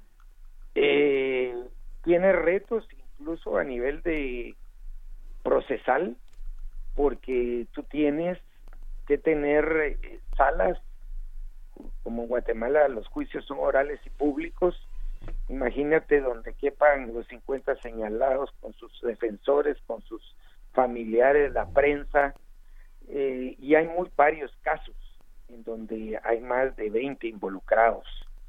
Entonces, son casos donde la justicia no estaba preparada para conocer la magnitud de estos casos, donde el mismo instrumental jurídico tiene complejidades que hasta ahora con estos casos las estamos viendo, muy difícil de enfrentar cuando está señalando a 50 personas. Entonces, muchos de estos casos posiblemente vayan a ser, eh, no, no lleguen a haber sentencia y queden finalmente, eh, incluso existe el escenario donde el expresidente Pérez Molina pueda salir, eh, digamos, libre de este caso. Aunque recordemos que en el caso de presidente y vicepresidenta, la vicepresidenta está señalada creo que en 10 casos. Mm. Uno de ellos sí ya tuvo sentencia. Y luego, en el caso de ella, tiene una solicitud de extradición a Estados Unidos, además. Entonces, hay varios señalados por estos casos de corrupción en Guatemala que ya tienen solicitud de extradición a Estados Unidos. En esos casos a ellos les conviene seguir procesados en Guatemala para no ser extraditados. Entonces, hay hay de todos los sabores en estos casos, eh, pero efectivamente la tarea de sí va a quedar inconclusa. claro. Eh, bueno, también también preguntarte, empezar a conocer un poco a quiénes son estos estos personajes que eh, entrarán en, el poder. Tengo entendido que en, enero del siguiente año. Eh, ¿Quiénes son ellos? Porque si bien son de derecha, igual que Jimmy Morales, no pertenecen al mismo grupo político necesariamente, ¿no? Eh, quiénes son quiénes son porque de pronto en algunos eh, en algunos casos y, acá en México déjame presumirte que eh, nos pintamos solos para para eso pues se tienen chivos expiatorios o juicios digamos políticos persecuciones políticas para iniciar un, sexenio y poner el ejemplo digamos no y dar la cara limpiarse lavarse un poco el rostro para para decir sí vamos a combatir la corrupción damos certeza damos digamos la imagen de que vamos a favor de la, de la justicia, de, perseguir la corrupción y la impunidad. ¿Quiénes son? ¿Quiénes son estos personajes que conforman el grupo eh, que, que estará en el poder, ¿no? A un lado de Yamatei. Básicamente la figura más, más reconocida y conocida es eh, Alejandro Yamatei, que es el presidente electo. Primero porque fue candidato en seis elecciones pasadas, o sea, más de 24 años pues, eh, figurando en elecciones. Eh, es una persona, te diría yo, con un carácter bastante fuerte, digamos, eh, conservadora de pensamiento, eh, y te diría que muy del ámbito tradicional porque estuvo más de 20 años compitiendo en elecciones. Eh, su equipo, el que hasta el momento ha nombrado, la verdad es que no, no trae ninguna sorpresa. Algunos son miembros del sector privado, otros eh, han sido diputados. O sea, yo te diría que es un equipo del cual no esperamos eh, grandes cambios de línea eh, de pensamiento, pero ojalá que no sean parte de las estructuras y, ojalá no caigan rápido en eso de las estructuras activas de corrupción y sobre todo de lo que hay más temor en Guatemala ahora en la sociedad civil es que, que no haya represión. Es decir, si algo se ha logrado en Guatemala es que, aunque no hayan habido importantes movimientos em, que consigan reformas, tampoco ha habido eh, eh, represión, digamos, sistémica de parte del poder contra activistas. Sí lo ha habido en el caso de, por ejemplo, campesinos eh, pro tierra, yo creo que ahí sí ha habido bastante eh, represión, pero y en temas de derechos humanos, pero el temor es que esa represión se pueda extender a otros sectores de la sociedad civil.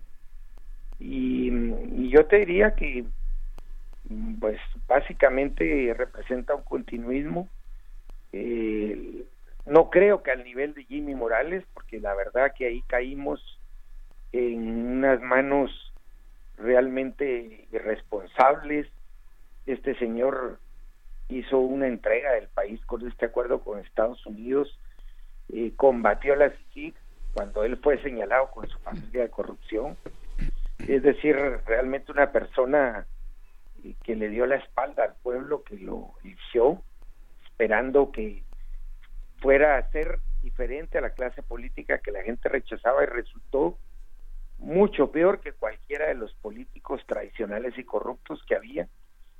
Entonces, eh, esperemos que, que por lo menos no caigamos al nivel en el que estamos del actual gobierno con una política entreguista y eh, de eh, prácticamente todo este discurso de que ahora Guatemala tiene que recuperar su soberanía, que ya no más intervención extranjera.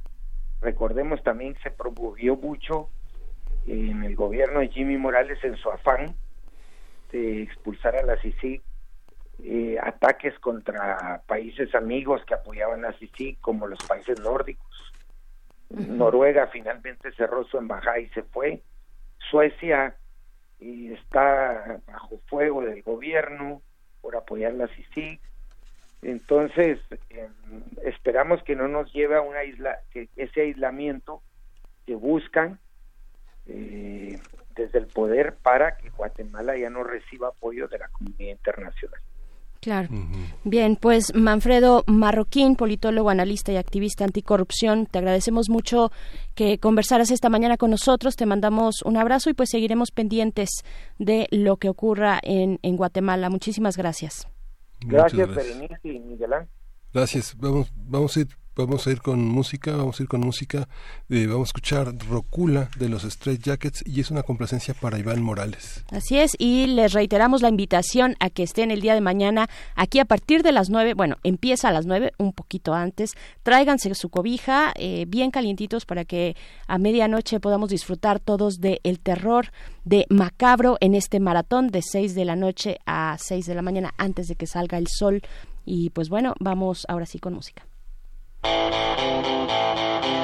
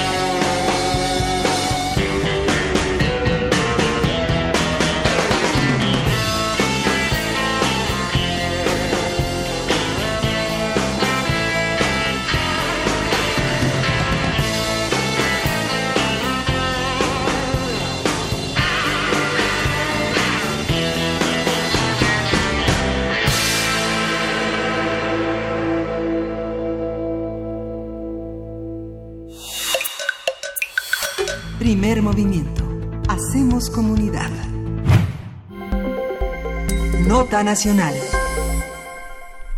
El presidente Andrés Manuel López Obrador envió al Congreso mexicano las iniciativas de reforma constitucional para eliminar las condonaciones y exenciones de impuestos. De acuerdo con los datos oficiales, en los últimos dos sexenios fueron condonados 40.902 millones de pesos a solo 153.530 contribuyentes.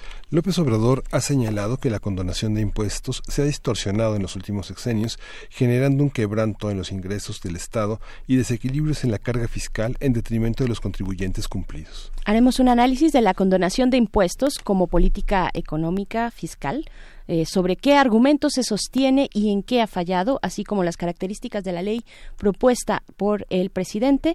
Eh, para ello nos acompaña en esta cabina Iván Benumea, investigador y abogado del área de justicia fiscal de, de Fundar, Centro de Análisis e Investigación. ¿Cómo estás, Iván? Gracias por estar acá. Muy bien, muchas gracias por la invitación. Bienvenido. Oye, pues el trabajo de Fundar tiene ya muchísimo tiempo, pero ahora nos encontramos pues con esta, con esta eh, ley propuesta por el presidente, ¿no? Pero hablemos, vayamos un poquito más atrás. ¿Qué es lo que ustedes han rastreado desde esta, eh, desde el área de justicia fiscal? Repito, muchísimo tiempo que se han abocado a descubrir este y otros hallazgos también que pueden ser eh, curiosos al menos, por decirlo menos, ¿no? Eh, en, temas periodísticos, digamos, ¿no? Ya la autoridad sabrá, pero ¿qué es lo que han venido encontrando en tema de condonación?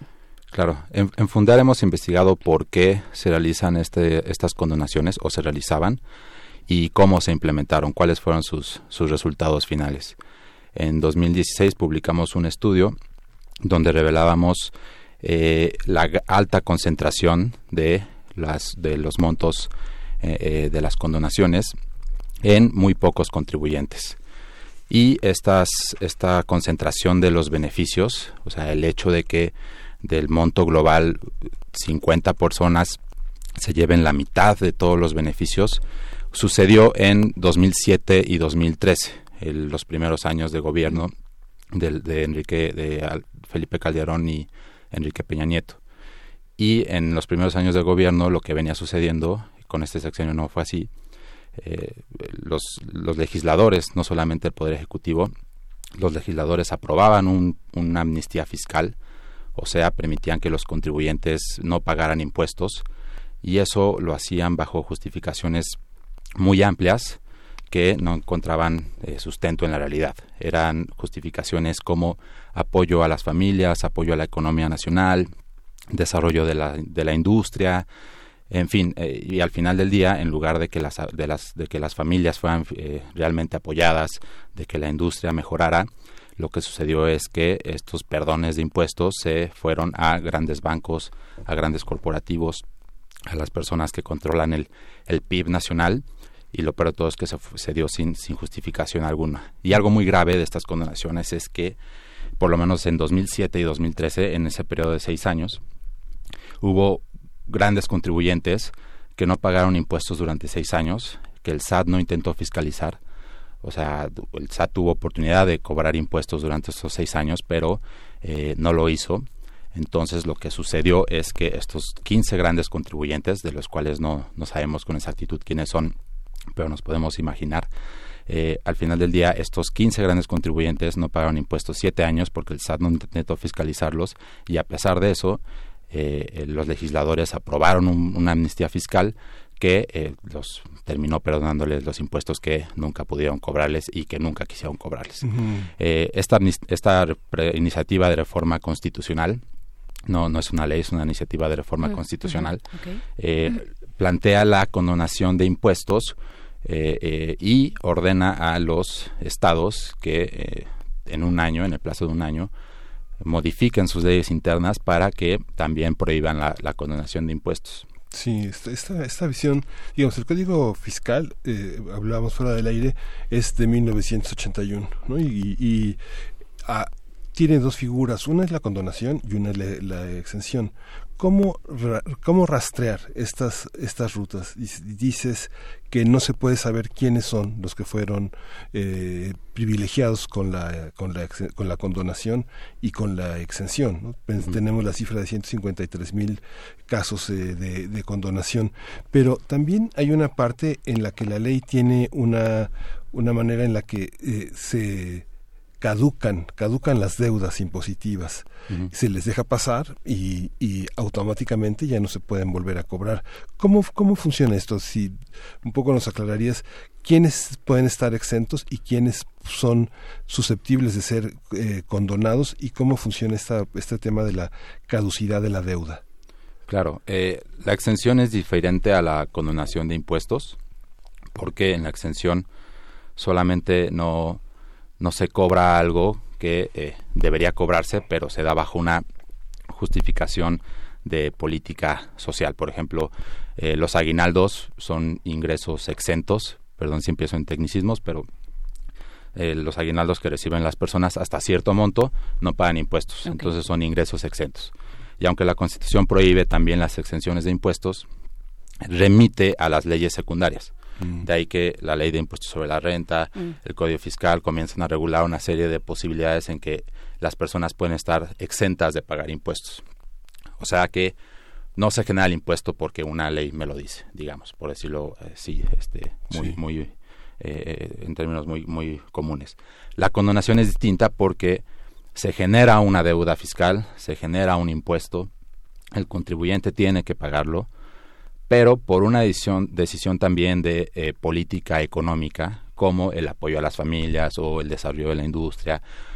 Incluso puede haber una condonación cuando haya una crisis, en fin, hay como escenarios, este, mu- muchos escenarios. Entonces el gobierno e incluso los legisladores deciden condonar impuestos que ya debían los contribuyentes e incluso aquellos que no le habían declarado al, al fisco. Me explico. Una cosa es que el, el- el- el fisco te determine una deuda, que analice tus, tus papeles y diga, ah, fíjate que no me pagaste impuestos en 2015, entonces tienes una deuda. Yo en 2018 decido condonártela y ahí termina el caso, ¿no? Porque es lo que no hay mucha regulación al respecto. Pero también hay casos en donde los contribuyentes no, eh, no declaran esas deudas, surge un programa de amnistía fiscal y el gobierno y los legisladores básicamente les dicen, no me, no me pagaste eso, dime ahorita cuánto me debías y ahí, ahí queda, ahí termina todo esto. Y algo importante también de las convenciones fiscales es que no solo se trata de que eh, se perdonen impuestos, sino que también que no se apliquen eh, sanciones. Es decir, te perdono y ahí quedamos. Cuando debería ser algo eh, como lo que sucede en otros países es que cuando te perdono empiezo a fiscalizarte más, empiezo a ver qué estás haciendo, eh, me, me- me enfoco en tus acciones de, de- de- de pago de impuestos, en fin, te vigilo. Y eso no ha sucedido en los años pasados.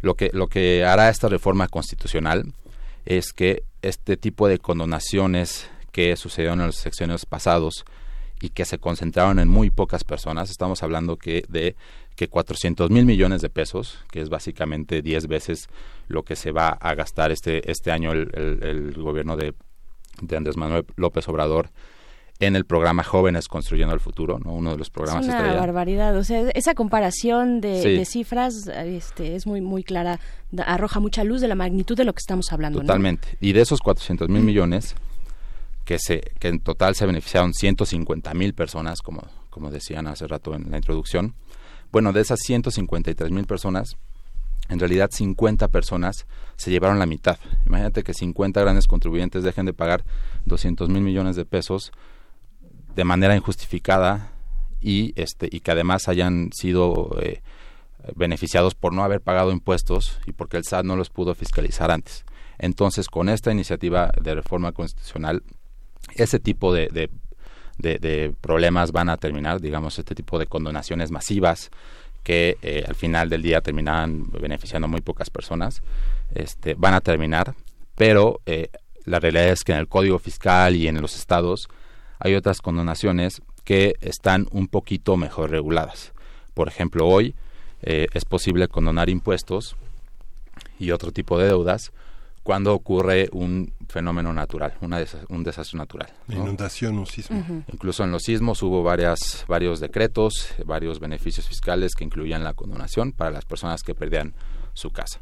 ¿no? aunque no sepamos también, este, durante los meses posteriores al sismo, los contribuyentes de la Ciudad de México eh, se nos perdonó las deudas que generáramos, generáramos por no haber por, por, para enfrentar la, la, la situación de emergencia.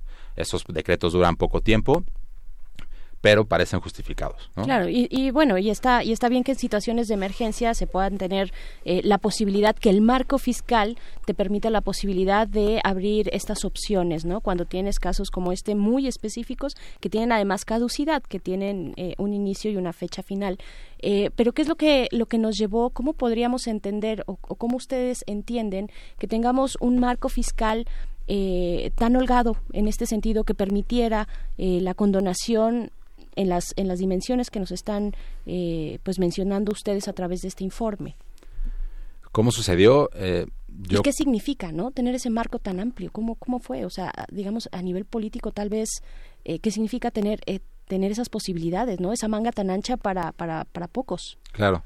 Yo creo que ocurrieron en un contexto de total opacidad, de absoluta discrecionalidad, y en donde el, poder económico tenía mucho más poder, digamos, sobre el marco fiscal de lo que tiene ahora. No, no quiero parecer ingenuo, pero creo que han habido eh, cambios y, hay propuestas para reducir la, este poder que tienen los, los, grandes contribuyentes sobre, sobre nuestro, nuestra política tributaria. Eh, y sucedían en complicidad en realidad con con los legisladores, ¿no? Eh, es decir, ellos, aunque suele decirse que el SAT, que Hacienda, en fin, en realidad fueron eh, los, los, partidos políticos representados en el Congreso de los años anteriores quienes aprobaron estas amnistías y que le ordenaron al SAT implementarlas. Eh, es decir, ellos también están involucrados y lo podían hacer porque no había reglas, no, no, no había eh, ni siquiera el foco público de nosotros en este tipo de casos y ocurrían de un día al, otro y nos enterábamos años después. Mm. Eh, por esa misma razón en Fundar seguimos insistiendo por revelar la información de lo que pasó en esos años.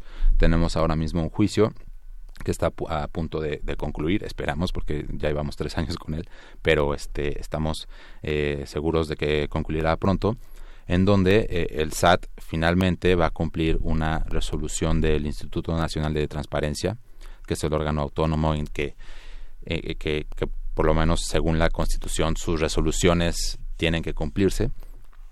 Pero bueno, finalmente el SAT va a cumplir una resolución del INAI en donde se le ordenó que eh, al SAT que, que, que, entregara la información sobre las personas que de 2007 a 2015 fueron beneficiadas con la condonación de impuestos. ¿Por qué? Porque pues básicamente es información de alto interés público, porque estamos hablando de que 50 personas concentraron 200 mil millones de pesos porque se diseñó sin justificaciones, porque si el objetivo era apoyar a las familias, en realidad no fue así, sino fue apoyar a los grandes contribuyentes que no habían pagado impuestos porque eh, el chiste es que no vuelva a ocurrir esto y, creemos que es, es, información que nos ayudaría muchísimo a analizar eh, lo que sucedió en el pasado y evitar que eh, las personas que ya se beneficiaron y, ya jugaron con nuestro sistema fiscal vuelvan a jugar y aprovecharse de él.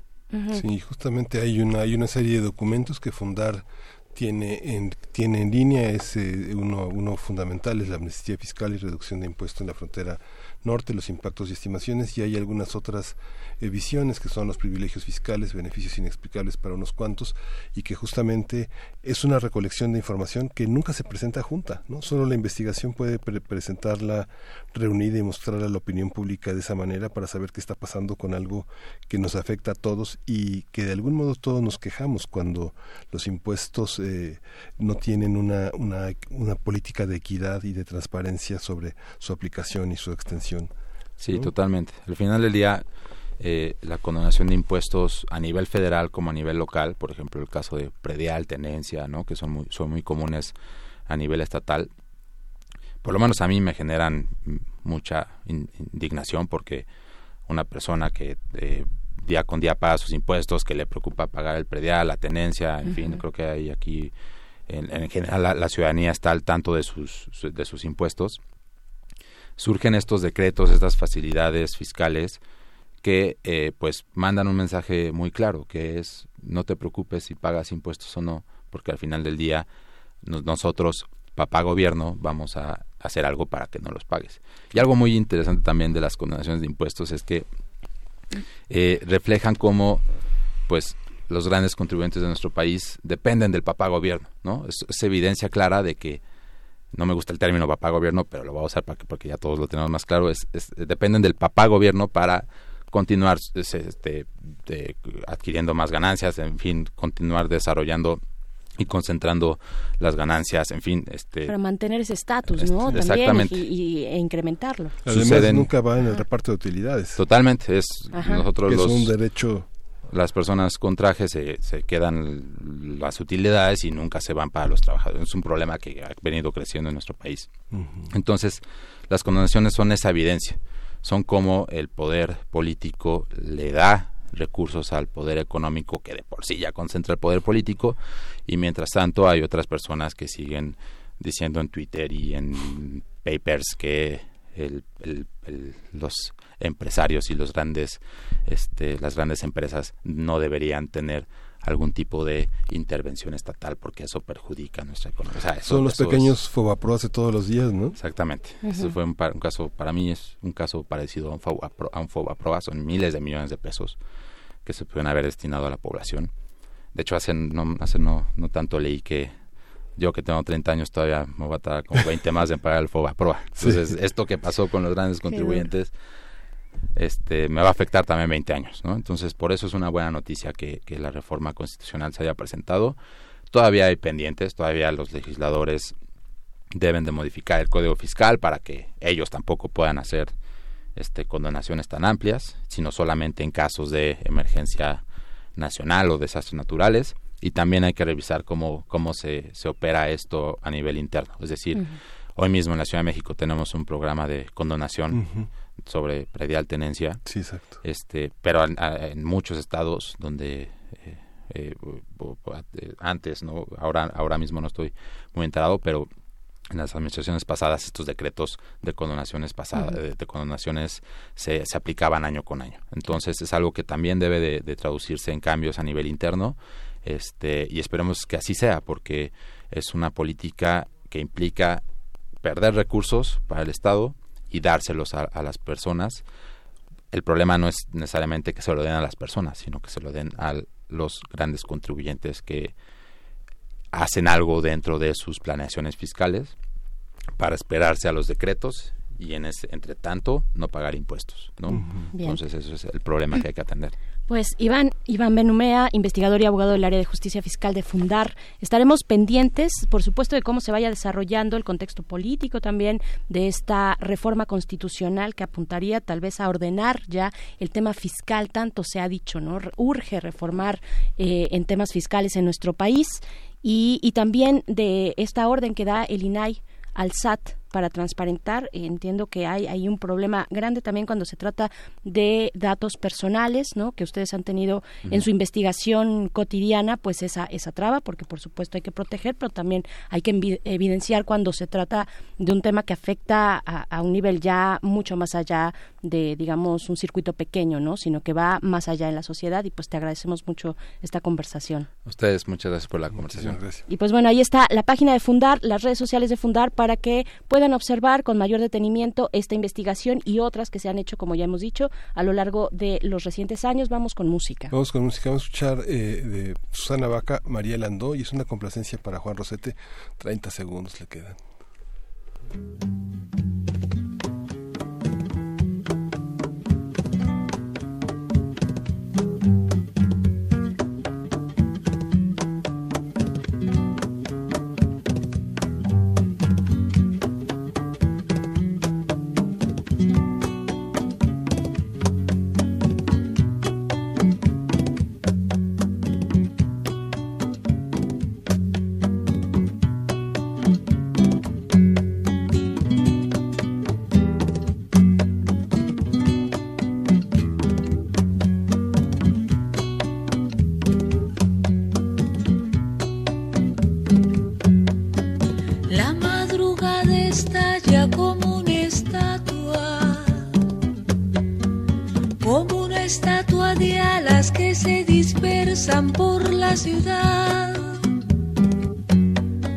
Y el mediodía canta campana de agua. Campana de agua de oro que nos prohíbe la soledad. Y la noche levanta su copa larga su larga copa larga, luna temprana por sobre el mar.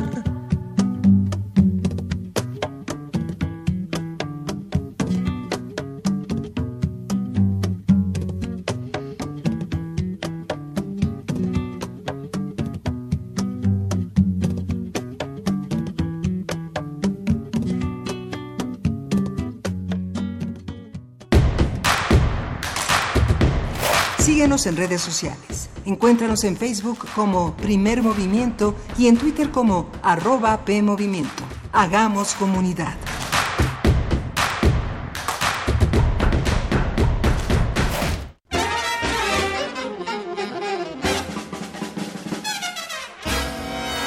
Música de fuego y fragua, de cacerías, funerales, bailes y salas de concierto. Hoy escuchamos sus historias. Viento de bronce. Un programa de Juan Arturo Brennan. Acompáñanos en un recorrido por todos los géneros y todos los estilos de la música de trompeta. De lunes a viernes a las 6.40 de la mañana o escucha la repetición a las 3 de la tarde. 96.1 de FM. Radio UNAM. Experiencia sonora.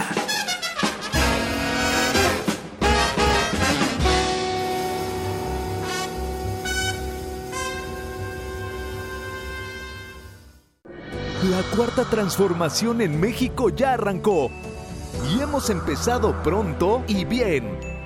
Como nunca antes se combate la corrupción y se mejora la educación. También trabajamos en tu seguridad y vamos por los empleos que necesitas. En PT trabaja y cumple. Afíliate al Partido del Trabajo y juntos lucharemos por un México más justo. El PT está de tu lado. No esperes a que llegue la tormenta. Prepárate. Ubique el refugio temporal más cercano y si hay alerta, trasládate allí. Prepara tu mochila de emergencia con documentos importantes, alimento, radio, pilas y linterna. Llévala contigo. Recuerda, por la fuerza del viento, un ciclón puede ser depresión tropical, tormenta tropical o huracán. Sigue las recomendaciones y mantente a salvo. Comisión Nacional del Agua. Gobierno de México.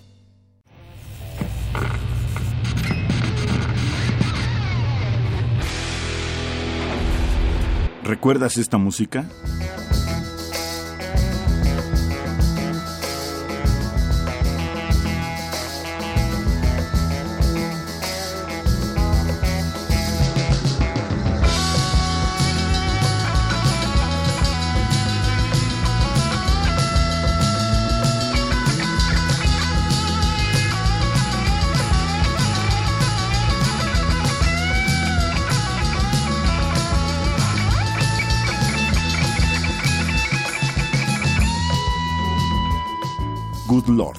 Paladin, 1972.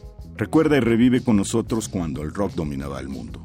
Todos los viernes a las 18.45 horas por esta frecuencia, 96.1 de FM. Radio UNAM, Experiencia Sonora.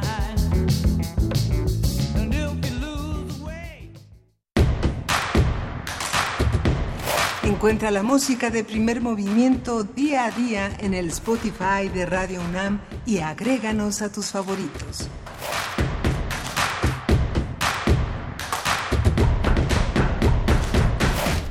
Hola, buenos días. Estamos de vuelta en primer movimiento. Son las 9 de la mañana con 5 minutos de este viernes 16 de agosto.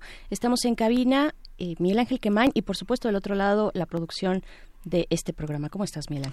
Pues muy bien, fue muy interesante la entrevista que tuvimos con Iván Benumea, investigador y abogado del área de justicia fiscal de Fundar, que justamente este trabajo que han hecho, privilegiosfiscales.fundar.org, y el tema de la, todo el tema que vimos en esa documentación que se llama Amnistía Fiscal y Reducción de Impuestos en la Frontera Norte, pues es un trabajo verdaderamente importante que pone en contexto esta iniciativa que el presidente de la República ha puesto para evitar tanto la exención como la condonación, la condonación de impuestos, que es un paso fundamental no solo no solo para eh, buscar la equidad, sino para hacer justicia, ¿no?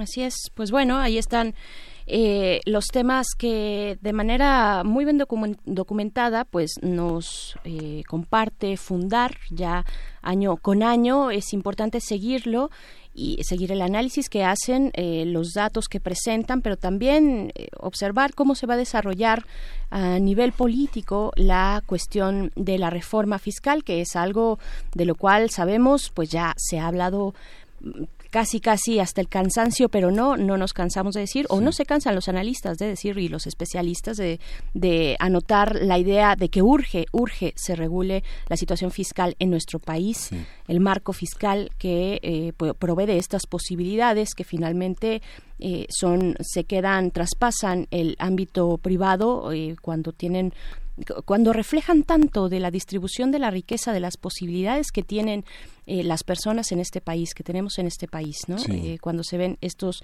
eh, pues guiños por parte del gobierno hacia unos pocos, ¿no? Y, eso es real y está documentado ahí. Sí, y justo hablábamos fuera del aire, ya no daba tiempo de esta condonación de la de la este del impuesto predial y de la tenencia que justamente el gobierno tendrá que tendrá que implementar una modificación de su propio código el gobierno de la Ciudad de México y que justamente tú te acuerdas Berenice aquellos tiempos en que la gente decía pues ya tengo mi casa ya puedo estar tranquilo pues no o sea, digamos que el impuesto predial y este va a ser el último año de, de condonaciones fiscales. Viene un año en 2020 difícil, duro en esta, en esta parte. Hay muchas personas que no tienen empleo, que no tienen nada y que la condonación de las deudas que dejaron pasar durante años era un respiro, pero se acabó. Esta, esto ya tengo mi casa, ya estoy tranquilo. Pues tendrá que tener otros rumbos. Así es, Viernes de Terror en primer movimiento. Viernes de Terror. les invitamos, les recordamos que el día de mañana a partir de las 9 de la noche eh, tendremos el maratón de Macabro aquí en la sala Julián Carrillo de 9 de la noche a 6 de la mañana, una buena velada nocturna, vampiresca, para que vengan y compartamos todos pues esta oferta de Macabro, la muestra que nos hace llegar aquí a Radio UNAM y recuerden que la entrada pues es libre, eh, el cupo es limitado evidentemente, porque además afuera hace más frío todavía, afuera de la sala Julián Carrillo, así es que bueno, lleguen con tiempo. Y pues bueno, vámonos ahora con la poesía necesaria, son las 9 de la mañana con 8 minutos. Primer movimiento. Hacemos comunidad. Es hora de poesía necesaria. Pues bueno, como es viernes, hoy la poesía también es una complacencia, una complacencia poética ah, de nuestro compañero de servicio social, Jesús Pacheco, que es recién llegado a esta a esta comunidad de primer movimiento. Eh, él nos propone leer a Jorge Luis Borges, el primero, el primero de los dos poemas británicos, es el que nos comparte, dedicados a Beatriz Bibiloni, Webster, eh, y bueno, en la música, en la música vamos a escuchar a una banda británica, a una de las grandes, de las más grandes, tal vez para muchos la más grande. Vamos a escuchar a Pink Floyd, la canción que escucharemos es Goodbye Blue Sky, un clásico, como todos los de Pink Floyd. A mí me, gusta mucho. ¿A ustedes cuál es, cuál es su canción favorita? O ya que hablamos y andamos en esas, su disco favorito de Pink Floyd. Pero vámonos antes con la poesía necesaria. Eh, dos poemas británicos, Jorge Luis Borges. El alba inútil me encuentra en una esquina desierta. He sobrevivido la noche. Las noches son olas orgullosas, olas oscuras de pesada cresta, cubiertas con todos los matices de hondo estrago, cargadas de cosas improbables, deseables. Las noches tienen la costumbre de misterios dones y rechazos y rechazos, de costas dadas a medias y a medias retenidas, de goces con un sombrío hemisferio. Así actúan las noches, te lo advierto. El oleaje, esa noche, me dejó los jirones y los restos de siempre. Algunos odiados amigos con quienes hablar, música para los sueños y el humo de amargas cenizas, las cosas que nos sirven para mi hambriento corazón, la gran ola te trajo. palabras unas y otras palabras, tu risa y tú, tan incesante e indolentemente bella. Hablamos y has olvidado las palabras. El alba hecha añicos me encuentra en una calle desierta de mi ciudad. Tu perfil que me esquiva, los sonidos que van a hacer tu nombre, la cadencia de tu risa, estos son los juguetes ilustres que me has dejado. Los disperso en el alba, los extravío, los encuentro, hablo de ellos a los pocos perros errantes y a las pocas estrellas errantes del alba. Tu oscura, fértil vida. Debo llegar a ti de algún modo. Rechazo los juguetes ilustres que me has dejado. Quiero tu oculta mirada, tu verdadera sonrisa, la solitaria ironía, irónica sonrisa que nada más tu frío espejo conoce.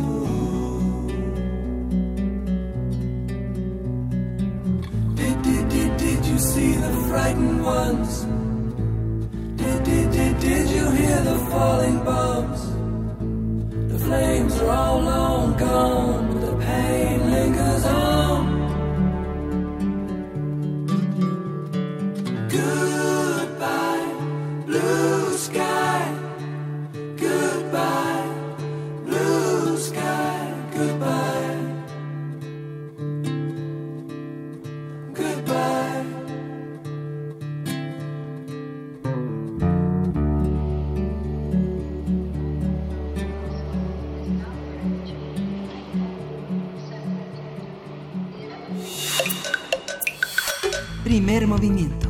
Hacemos comunidad. La mesa del día. Plácido Domingo, sí, Plácido Domingo, el cantante, fue acusado por acoso sexual por nueve mujeres que ofrecieron su testimonio a la agencia de noticias estadounidense Associated Press sobre el tema. De acuerdo con la investigación periodística, el cantante de ópera presionó a sus víctimas para que mantuvieran relaciones sexuales a cambio de trabajos y en caso de negarse las castigaba profesionalmente. Las acusaciones de ocho cantantes y una bailarina se remontan a la década de 1980 y se extienden por tres décadas. La agencia de noticias solo identificó a una de las víctimas como la mezzosoprano Patricia Wolf. En respuesta, el tenor expresó que era doloroso ser señalado por molestar a alguien, pero aseguró que las acusaciones son inexactas. A través de un comunicado, Plácido Domingo aseveró que las reglas y valores por los que hoy nos medimos y debemos medirnos son muy distintos de cómo eran en el pasado. Las acusaciones contra el cantante de ópera han provocado la cancelación de algunas de sus presentaciones en Estados Unidos, muy poquitas, mientras que en el continente europeo su agenda se mantiene e incluso lo defienden.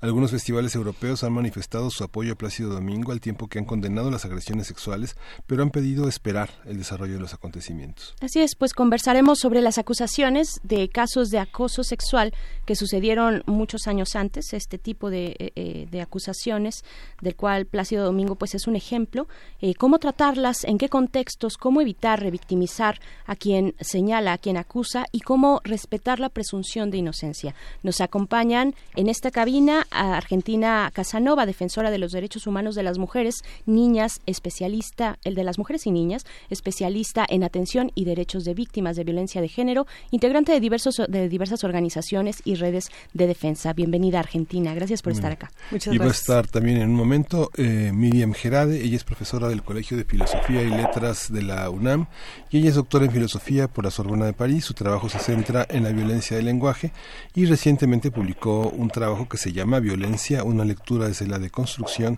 de Jacques Derrida bajo el sello de metales pesados. Bienvenida, eh, Miriam Gerade. Gracias, gracias a las dos por eh, venir a conversar sobre este tema, del cual además eh, todavía no tenemos líneas claras es algo es un fenómeno reciente hablar bueno reciente entre comillas se han tratado eh, digamos en otros contextos eh, cuestiones del pasado, pero en este caso, cuando hablamos de acoso, de, eh, de violación, ¿no? de cuestiones eh, de género, de acoso sexual, pues tiene sus propias connotaciones, tiene sus formas, además muy particulares de expresarse, ahora que tenemos el contexto digital. ¿Cómo podemos explicar con, con, el, con el caso de Plácido Domingo, digamos, como el más reciente, pero de muchos otros que se han venido sucediendo, Argentina. Sí, creo que eh, es necesario marcarlo dentro de este movimiento internacional #MeToo que ha, hecho bastante olas en, el contexto internacional y incluso aquí en México tuvimos una emisión del #MeToo que sigue presente recientemente. Una entidad, un gobierno un estado, una autoridad presentó una página de internet que se llama #MeToo y que tiene el sentido justamente de visibilizar todos estos actos de, violencia contra las mujeres.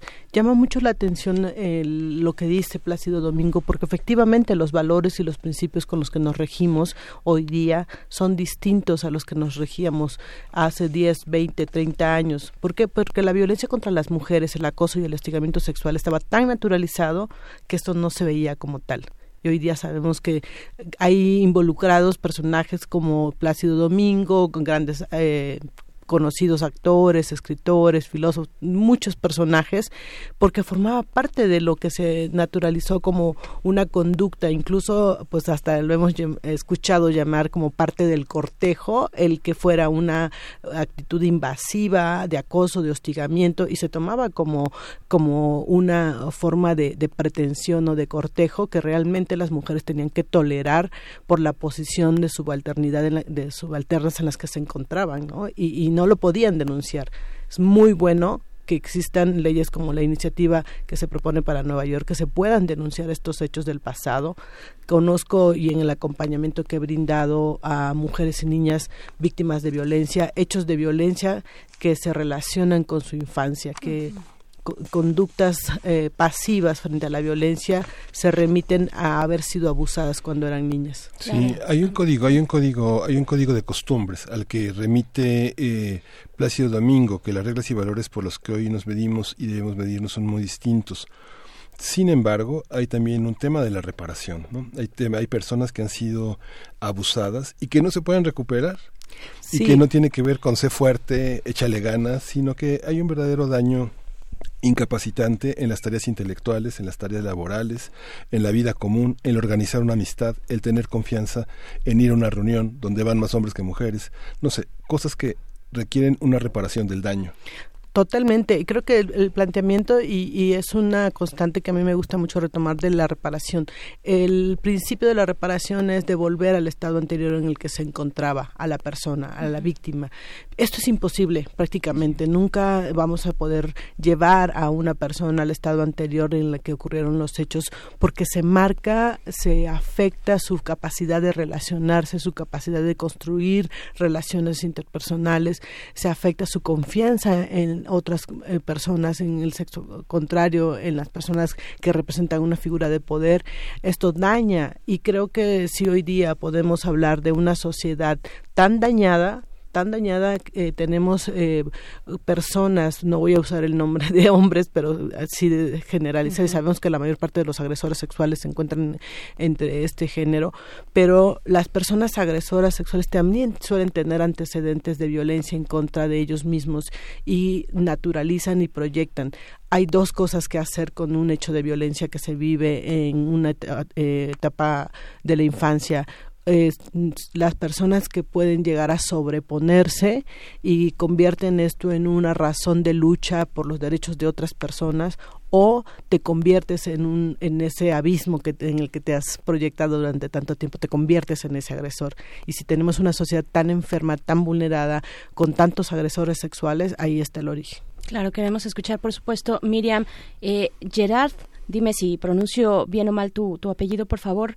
Eh, pues, ¿qué, ¿qué, decir? ¿Con qué iniciar eh, en, esta, en esta discusión? Tenemos, ya lo mencionaba Argentina, esta ley que al parecer está por aprobarse en el estado de Nueva York. Tengo entendido que también que ya se ha aprobado en otros estados, en el cual se le ha llamado la ley ventana al pasado. Observar eh, los, los abusos sexuales en este caso de eh, que, ocurrieron en el pasado. Eh, Miriam. ¿Me escuchan bien? Sí, sí, sí, bien, muy bien. Fuerte y claro. Les agradezco mucho la invitación, antes que nada y mucho gusto Argentina.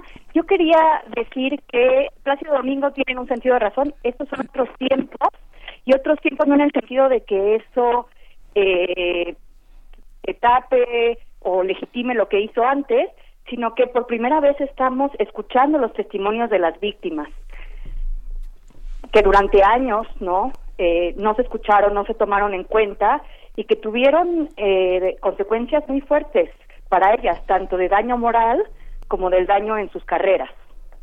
Yo estoy de acuerdo con, con Argentina de que no es fácil eh, reparar el daño, si bien han habido algunos casos, hubo un caso hace poco de una mujer que le dieron el doctorado en la Universidad creo que de Berkeley, porque justo su asesor había cometido eh, acoso y ella no había podido doctorarse.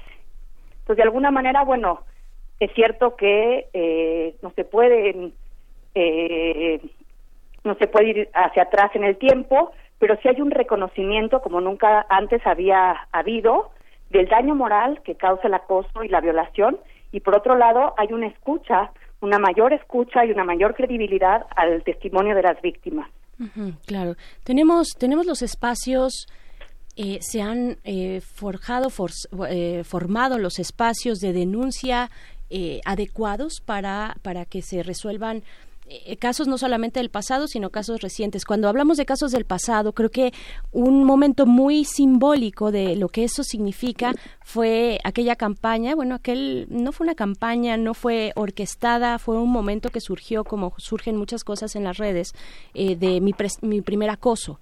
¿no? Mi primer acoso yo creo que nos remite a, precisamente lo que ocurría en el pasado cuando no teníamos voz y ahora que ha cambiado la tenemos y podemos decir, pero ¿dónde decir? ¿Dónde, ¿Cuáles son las vías, digamos, eh, que debemos favorecer para resolver estos, estos problemas, eh, tratando de cuidar, no sé si de cuidar, pero mm, de mantener el diálogo, de que esto efectivamente nos lleve a una reparación del daño, eh, ¿cómo, ¿Cómo lo ven Argentina? De verdad que es un caso bien complicado. ¿no? Sí, yo creo que en este momento estamos viviendo un, un, cisma en este sentido en nuestro país. Lo vemos eh, dado la falta de credibilidad que hay sobre las víctimas. Todavía tenemos que dar ese salto. El problema en nuestro país eh, sigue siendo que no se le cree a las víctimas. No podemos animar a las mujeres, a las niñas y a los niños, a los adultos incluso que hayan vivido hechos de violencia, no en estas condiciones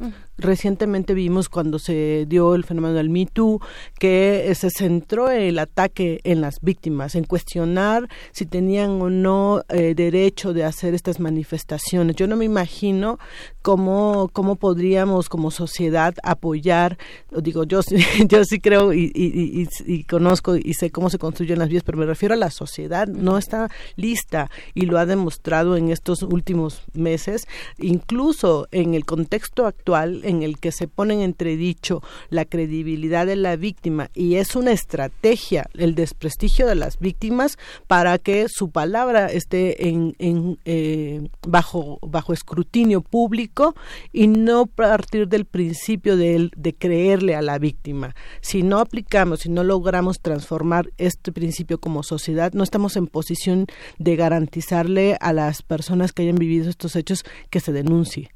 Por, o sea, ese es el problema. No podemos dar el el salto. Sin embargo, eso no significa que no tendríamos que estar construyendo mecanismos de denuncia para que quienes deseen hacerlo lo, lo hagan, como desde la sociedad civil sin duda, porque todavía enfrentamos este eh, esta eh, violencia estructural que se vive desde las instituciones por la falta de credibilidad, la falta de apoyo hacia las víctimas. Y ya no digamos de los eh, delitos en general, ¿no? O sea, hablamos de la justicia institucional, la impunidad, el, el, índice de impunidad es altísimo, Miguel Ángel. Sí, no, eh, es que es muy interesante eso que señalan, porque tanto en Colombia, en Perú, en Argentina, en Chile, en México, se han hecho trabajos, digamos, pensando en el porcentaje de falsas denuncias de acoso, digamos que las venganzas que tienen en la mayoría de los casos llega entre el 2 y el 2.7%, que es muy bajo. En realidad, este, hay una parte que la propia cultura niega, niega la, la, posibilidad de credibilidad. No hay, no hay evidencia estadística de que en realidad haya un 50% de mujeres que declaran o de, o de víctimas que sea falso, ¿no? Digamos, son pequeños, son, es, el porcentaje es muy, muy bajo. Sí, es. Eh, Miriam, sí. por favor. Yo quería decir que tenemos que volver a construir eh, una noción de testimonio y una noción de prueba, porque también esa es la dificultad. No quiere decir que el, esta frase que inventaron en Estados Unidos en estas protestas del Me Too, de Believe All Victims, créanle a todas las víctimas, quiere decir que no hay un debido proceso, pero sí implica escúchenlas con seriedad. La cuestión ahí es, por ejemplo, en el caso de Plácido Domingo, ¿qué pruebas puedes tener, no, de que alguien te puso la mano cuando estaba cenando? Sí. Entonces hay que cambiar también la noción de coherencia en el testimonio. Algunas filósofas que vivieron eh, acoso, como Linda Alcoff o Susan Brisson, han hablado mucho de esto, de que de la, la, dificultad que hay al llegar a las cortes, en donde se pide una cierta coherencia eh, para un hecho que implica un trauma o por otro lado una falta de credibilidad pensando en que pues son mujeres histéricas que no saben o que se están queriendo vengar están queriendo tomar provecho. Entonces por supuesto que implica una cultura un cambio cultural Sí, yo recuerdo la, digamos la argumentación que hizo Pierre Bourdieu sobre el caso de la dominación masculina que era muy interesante. Había en 1994 un estudio de Eugene Canin que señalaba con eh, hizo el trabajo sobre las falsas violaciones. Y luego otro otro estudio que es muy difundido en Estados Unidos que es el estudio de Charles McDowell que señaló sobre todo en, en asuntos militares que el porcentaje podía llegar hasta un 20% de acusaciones falsas, pero en el ámbito civil no era así. Este estudio es de 1985 y el otro es de 1994, cuando muchas de las conquistas no habían tenido lugar, ¿no?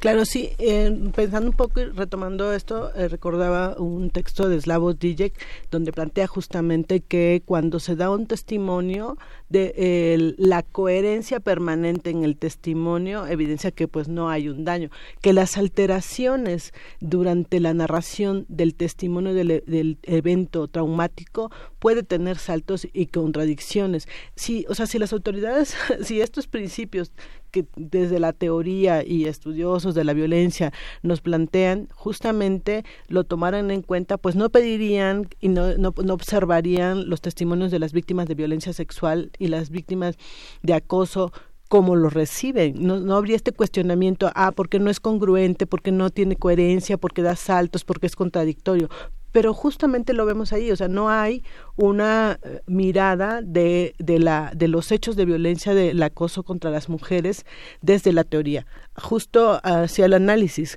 este cuestionamiento que se hace a las manifestaciones de protesta de, las, de, los grupos feministas que se está mirando como si fuera un hecho de violencia. Hay una, hay una distinción. Una cosa es la violencia y otra cosa es la agresividad que pueden llegar a desarrollarse como formas de protesta. Y justamente evidencia pues que no hay una mirada crítica, no hay un análisis serio. O sea, estamos eh, sobre la improvisación de quienes se supone que tendrían que ser eh, especialistas en temas de violencia y víctimas. Claro, la protesta. Eh, Miriam, que además nos toca en un hecho muy reciente, ¿no? De esta semana que está todavía hoy, de hecho, hoy está convocada una marcha eh, por parte de las colectivas feministas para hablar de estos eh, señalamientos, de estas presunciones de violación de, de, policías sobre personas menores de edad, ¿no? Sobre jóvenes. ¿Qué decir de, de la protesta que se ha vertido en este sentido, en el sentido, digamos, de la manifestación pública, en el espacio público, pero también en el virtual, en las redes que se han, que se han ido tejiendo? Pues sí, son estos movimientos de resistencia colectivos que son muy importantes porque finalmente el hecho de que las víctimas den un testimonio implica este, este apoyo colectivo, tanto social como de, la, de un número mayor de víctimas. Y claro, siempre se trata de criminalizar a la protesta, pero creo que en este caso la protesta está mostrando algo muy grave, que es que la propia policía, que el, quien debería de resguardar no eh, la seguridad de los ciudadanos también comete está cometiendo violaciones. Claro, hablemos de otro tema también en este sentido cuando se señala, cuando se señala de esta manera, bueno, eh, una estrategia, y lo han, lo, han comentado las dos, una estrategia de las personas que defienden los derechos de las mujeres, pues es creerle, es creerle a la víctima, eh, hay una infinidad de hashtags y de campañas para creerle a quien, quien denuncia acoso sexual. Pero hablemos también de otra parte que al menos en México y creo que también en Estados Unidos es, eh, es una realidad, que es la presunción de inocencia y el debido proceso. ¿Cómo leer estos casos bajo esos parámetros? ¿A quién le toca eh, pues preservar el debido proceso? ¿Qué le toca a las mujeres que denuncian? ¿Cómo, cómo lo leemos Argentina? Pues, en ese sentido yo creo que eh, el, el, hecho de, difundir videos que tienen una clara intención de desvirtuar el dicho de la víctima, eso ya le quita seriedad, cualquier seriedad a una institución respecto a cómo está investigando. Luego sales y dices que extraviaste pruebas. Me parece que hay una grave deficiencia en ese sentido porque justamente deberíamos de, tener la confianza y la certeza en el debido proceso para ambas partes. El principio del debido proceso tiene el propósito de garantizar a ambas partes un resultado justo y que se apegue y que se acerque a darle justicia a ambas partes, ¿no? la dimensión del hecho y eh, si este ocurrió o no. Pero claramente no se está, em, no se está respetando el principio de, eh, de creerle a la víctima y de investigar. O sea, no hay investigación. El problema es que no tenemos investigación porque si hubiera investigación tú puedes determinar si lo que está afirmando la víctima es cierto o no. No tienes que recurrir a medios para desvirtuarlo. Y por otro lado, eh, ¿qué confiabilidad le, estamos otorgando a la sociedad si el mecanismo es desvirtuar el dicho de la víctima y no garantizar un procedimiento de investigación y luego reconoces que extravías pruebas, entonces no estás haciendo la función fundamental de investigación. Y por otro lado, justamente el, el principio de la, de la presunción de la inocencia es clave. Eh, la, la sociedad tiene... Eh, está dividida. No podemos decir que todo el mundo piensa, todo, toda la sociedad cree que el hecho se cometió. En general, eh, los grupos feministas son los que le están creyendo a la víctima. ¿Por qué? Porque se parte de ese principio. Pero en, en términos generales yo creo que eh, falta un ejercicio de reflexión de cómo construimos la noticia, de cómo se plantea la información, los medios desacreditando a la víctima, pero también al mismo tiempo haciendo la acusación. O sea, hay falta un proceso, si bien en toda, ya tenemos varios años de que se inició el sistema penal, todavía no se refleja que hay una conciencia del alcance de hablar de presuntos responsables, de hablar de víctima, de, la imputación, o sea, de estas palabras claves que, se, que nos permiten determinar que no hay un juicio todavía, que no hay un, un, resultado, que hay un señalamiento por parte de la víctima de algo que ocurrió y establecer la responsabilidad claramente de la autoridad de investigar, presentar los elementos y tomar en cuenta algo, que cuando el responsable de este hecho es el Estado, es decir, agentes del Estado, la carga de la prueba la tiene el Estado. En todo delito que se le imputa al Estado, la carga de la prueba la tiene el Estado, no la víctima. Eh, Miriam, eh, bueno, ¿cómo, ¿cómo entender? Hablábamos también al inicio de esta ley, eh, la ley ventana al pasado. ¿Cuáles son las prácticas que tendríamos que ir observando? Ahorita lo que nos comentaba Argentina, y bueno, en algún momento tocamos el punto porque es imposible no tocarlo y al contrario es deseable tocarlo, de los hechos muy puntuales de esta semana en la Ciudad de México. Y bueno, desde el 3 de agosto que, que, se señala la tortura sexual, por cierto, cuando son los policías, eh, los presuntos eh, violadores, pues es, tortura sexual, nos dice por acá Fernando Valadez en redes sociales. Pero qué decir de otras prácticas, qué decir, por ejemplo, de esta ley eh, que da la posibilidad de las víctimas del pasado, pues traer al presente, reivindicarse, reivindicar en muchos casos también su propia, bueno, por supuesto siempre su propia dignidad. ¿Qué, ¿Qué es lo que podemos decir al respecto, Miriam? Yo creo que es muy importante porque de alguna manera es reconocer que hubo un daño. Eh, les contaba que hay una filósofa, Susan Brison, que ya vivió un, un hecho de violación y hizo toda una reflexión ya años después sobre lo sucedido y ella al final dice que lo que la salvó fue poder narrarlo, fue poder hablarlo.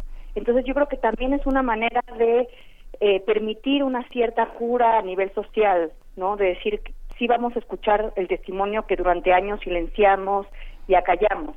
Lo que creo que es muy importante, digo, más allá de que sí tiene que haber una reflexión jurídica sobre el debido proceso, pero también sobre las pruebas que se piden, sobre la coherencia que se exige a los testimonios y por otro lado, eh, digamos, aquello que nos sesga ciertos juicios, ¿no? Yo eh, leí que durante muchos años no se concedía la violación homosexual, por ejemplo o, o sea, seguimos teniendo como ciertas eh, ciertos sesgos en nuestros juicios que nos hace eh, ya no creerle una víctima de principio. Entonces eso es algo que tenemos que revisar, pero sobre todo creo que lo que está en juego en este momento es volver a plantearse cómo eh, resistir y cómo romper con una cultura de la misoginia que es muy estructural y que tiene que ver con cómo se concibe el cuerpo de las mujeres, con cómo se concibe su sexualidad con la noción de consentimiento que hay que volver a replantear, ¿no? ¿Qué significa consentir?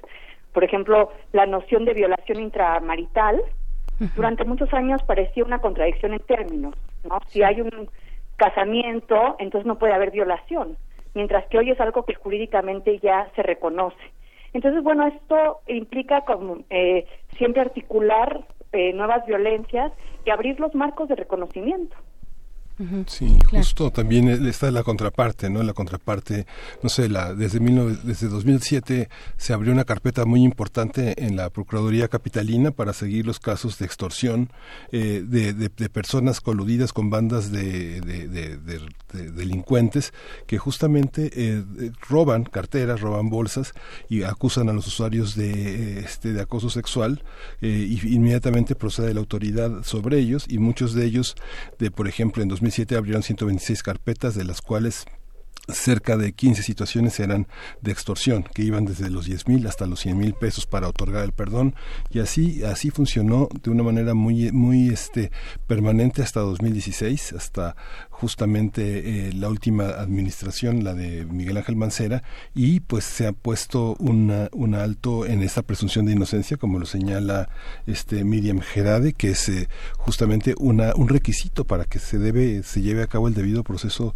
de alguien que es acusado de acoso en el metro, ¿no? Digamos que sabemos por los grupos, por las redes sociales, que hay, una, hay un hashtag de el arrimón consensuado, ¿no? Que genera una violencia también muy fuerte a pesar de que haya un, un consenso frente, digamos, a las personas que no lo consensan. Y la quisiera, actividad... Quisiera agregar algo a lo que estás diciendo. Mira, yo no dudo de que haya gente que manipule o que abuse y que intente tomar ventaja. Pero tampoco creo que esto deba ser como un contraejemplo para decir, miren, como existen estos, ya no hay que escuchar a los otros. Creo que puede ser eh, algo un poco peligroso. Evidentemente que sí lo hay y de nuevo hay que volver a replantear el debido proceso. Lo que sí es cierto es que vivimos también en esta era tecnológica en donde cualquiera de nosotros es un testigo eh, que puede dar pruebas, ¿no? porque todos tenemos celulares con cámaras de video, o no todos, pero muchos con cámaras de video y cámaras fotográficas. Entonces lo que ha estado pasando también es que eh, proveemos pruebas. Sí. Claro, Argentina. Sí, yo creo que, hay, que otro tema que tenemos que poner sobre la mesa y que se parece diluir en medio de, de, esta discusión sobre si le creemos o no le creemos a las víctimas, si las víctimas son, están mintiendo o no están mintiendo, es el tema de la credibilidad sobre las corporaciones policiales. Tenemos un contexto y un antecedente de tortura sexual, efectivamente, eh, muchos de los casos en los que se señalan eh, detenciones arbitrarias, detenciones ilegales, incluso eh, arresto domiciliario, etcétera, etcétera, hay eh, numerosos casos de mujeres que denuncian tortura sexual. Tenemos una sentencia muy reciente de la Corte Interamericana del Estado mexicano por parte de policías también que ejercieron tortura sexual contra un grupo de mujeres. Tenemos eh, otras eh, sentencias anteriores. Entonces no podemos perder de vista. Atenco, Atenco este, y, los informes en, los centros penitenciarios. Así es, y en centros penitenciarios. O sea, no podemos perder de vista aquí que, o sea, no es algo nuevo. El problema es que no es algo nuevo. Problema es que señalar e imputar un hecho de esta naturaleza eh, el, sobre las corporaciones policiales y que eh, sea parte de un de esta violencia institucionalizada, de esta eh, lo que señalaba el relator contra la tortura, una práctica sistemática en el Estado mexicano, la tortura sexual, la tortura en todas sus formas. O sea, no podemos perder de vista quiénes son los responsables. O sea, aquí lo que tendríamos que estar cuestionando más allá de la credibilidad de la víctima es por qué no establecemos procedimientos que nos permitan tener la certeza de que tenemos policías confiables y que se desarticulen estas prácticas en el Estado, porque eh, si eso no es verdad, el caso que recientemente traemos en colación, lo cierto es que tenemos miles de casos que son totalmente ciertos y sentenciados por la Corte. Y eso es lo que nos debería de preocupar, porque tenemos una policía en la que no podemos confiar. Pero, y entonces, entonces, o sea, vaya, hay, hay informes, hay eh, el relator de la tortura, eh, vaya, hay movimientos, hay denuncias formales e informales, perdón, a través de redes sociales. Hay una evidencia muy amplia de lo que está ocurriendo en este momento y de lo que ha ocurrido desde siempre, pero digamos desde que empezamos a documentar y a darnos cuenta de que podíamos eh, denunciar de manera pública algo que además antes pues no estaba tan permitido ni tan bien visto socialmente que una mujer hablara de, que tuvo una agresión sexual. Pero ¿qué está pasando entonces en, el, al día de hoy, en el año 2019, cuando todavía seguimos discutiendo si le creemos o no a las víctimas? ¿Qué es lo que hay detrás, eh, Miriam Gerard? Sí, como te decía, yo creo que es una cultura de la misoginia y lo que hay que revisar es pues todas nuestras nociones de eh, cómo vemos a una mujer, cómo vemos su cuerpo, es decir, eh, cómo se objetiva la violencia sexual, pero creo que no hemos mencionado algo que es eh, un tema muy importante en este país, que son los feminicidios, en donde no se ha visto que haya un esfuerzo contundente del Estado para investigarlos y para terminarlos. Y eso pues también da pie a eh, no considerar que el Estado está luchando a favor de las mujeres o está garantizándoles su vida. Claro. Hay una parte también, digamos, hay una parte hipócrita en el discurso de Plácido Domingo decir que eran otros hábitos, porque finalmente era lo naturalizado, como decía Argentina, era lo, era lo usual, pero frente a códigos de ética que también estaban ah, señalando lo contrario, estaban señalando un respeto por las personas, pero pues había que tolerar todo lo que la hipocresía y la doble moral eh, señalaba como este un, un, halago, un piropo, una, una cosa frente a la que la víctima estaba inmovilizada, ¿no? Claro, y por primera vez también estamos viendo que hay consecuencias para, para los hombres. Digo, Strauss-Kahn, ¿no? Por ver el caso más conocido, eh, pues perdió la posibilidad de ser el presidente de Francia, que se veía como eh, su futuro, ¿no? Eh, Plácido Domingo creo que le están cancelando algunos conciertos, es decir, por primera vez también estamos viendo consecuencias, ¿no? Eh, para el lado de los hombres que perpetúan estos actos y que eh, tienen han tenido consecuencias muy fuertes para las víctimas. claro, en cuanto a las consecuencias, eh, es, es deseable que, que, se lleven de esta manera, que impacten en un ámbito, en el ámbito laboral tal vez de estas personas. Es la mejor manera de hacerlo. Pienso, ¿no sería mejor tal vez de alguna manera llevarlos a eh, a, eh, foros, digamos, a espacios de sensibilización donde se entienda, se haga entender por qué esto está mal, por qué eso que ocurrió en el pasado está mal, en lugar de perder su fuente de trabajo, no se preguntó Argentina. Yo creo, y, qué bueno que, que, planteas esta pregunta, porque justo habría que preguntarnos, y, y, yo eh, podría decir que, que, bueno, tendríamos que hacer un proceso justo en el cual se determinen las responsabilidades, pero yo prefiero pensar y remitirme a cuántas mujeres han tenido que dejar empleos y cuántas mujeres han perdido oportunidades laborales por los espacios de acoso y hostigamiento. mi experiencia de acompañamiento a víctimas, he tenido que acompañar a mujeres que han renunciado a trabajos por no poder tolerar el ambiente de acoso y el hostigamiento, por la violencia que se ejerce sobre ellas, por la falta de credibilidad por parte de las autoridades, pero también por este ambiente hostil que se genera en torno a las mujeres. O sea, tendríamos que pensar primero en, o sea, cuántos hombres han tenido que renunciar a su trabajo por ser señalados como acosadores y cuántas miles de mujeres en toda la historia de nuestro país han tenido que renunciar y perder oportunidades profesionales laborales. Tú lo mencionabas, este caso de la, de la, de la persona que tuvo que postergar su doctorado. O sea, muchísimas cosas han tenido que perder las mujeres y nadie les cree, nunca se ha dicho, nunca se ha señalado. No significa que estemos en una posición de venganza.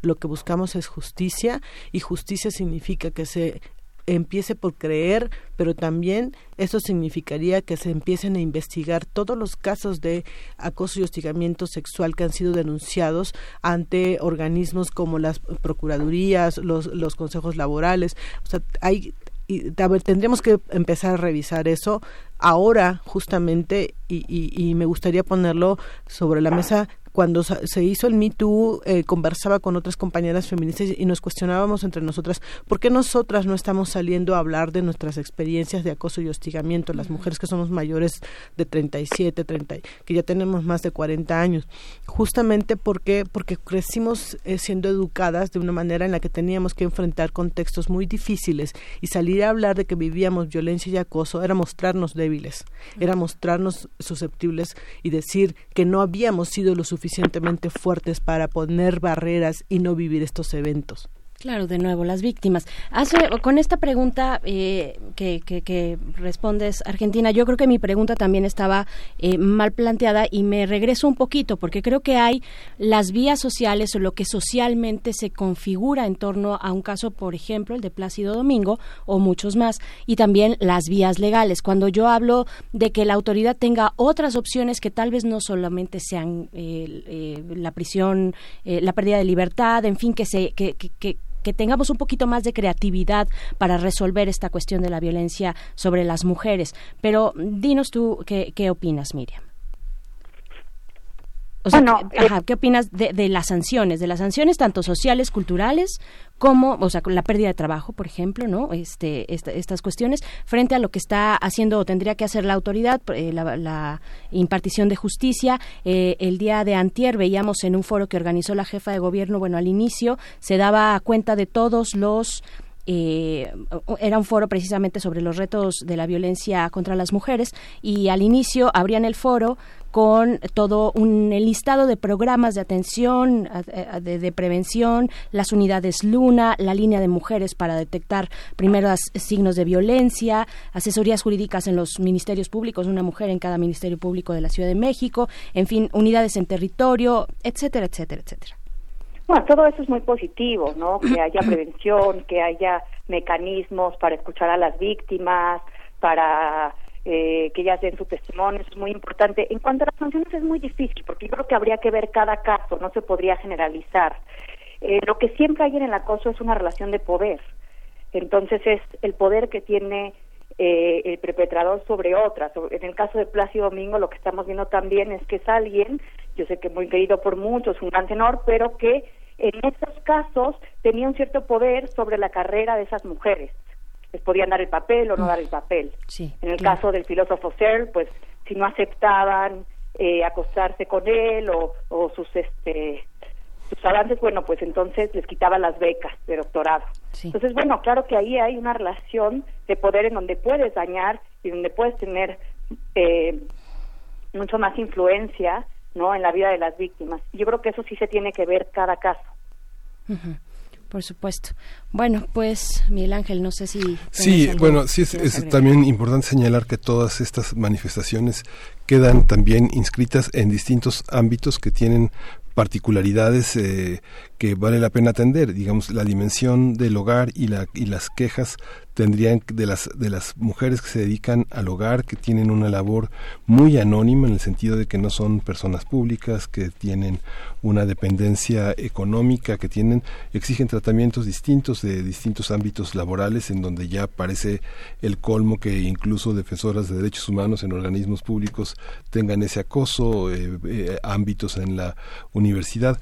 Cómo cómo pensar se, se, tiene que pensar en un foro se tiene que pensar en reformas eh, cómo cómo abordar este esta problemática que bueno ya Argentina planteaba hay una parte de la, de la falta de credibilidad de quienes administran la justicia y de quienes analizan los casos. y, y, el tratamiento mediático también, no olvidemos. Sí, eh, justamente el tema de las redes sociales, justamente nuestra jefa de información eh, comentaba, este pobrecito de ese hombre, le arruinaron la vida a estas feminazis, ¿no?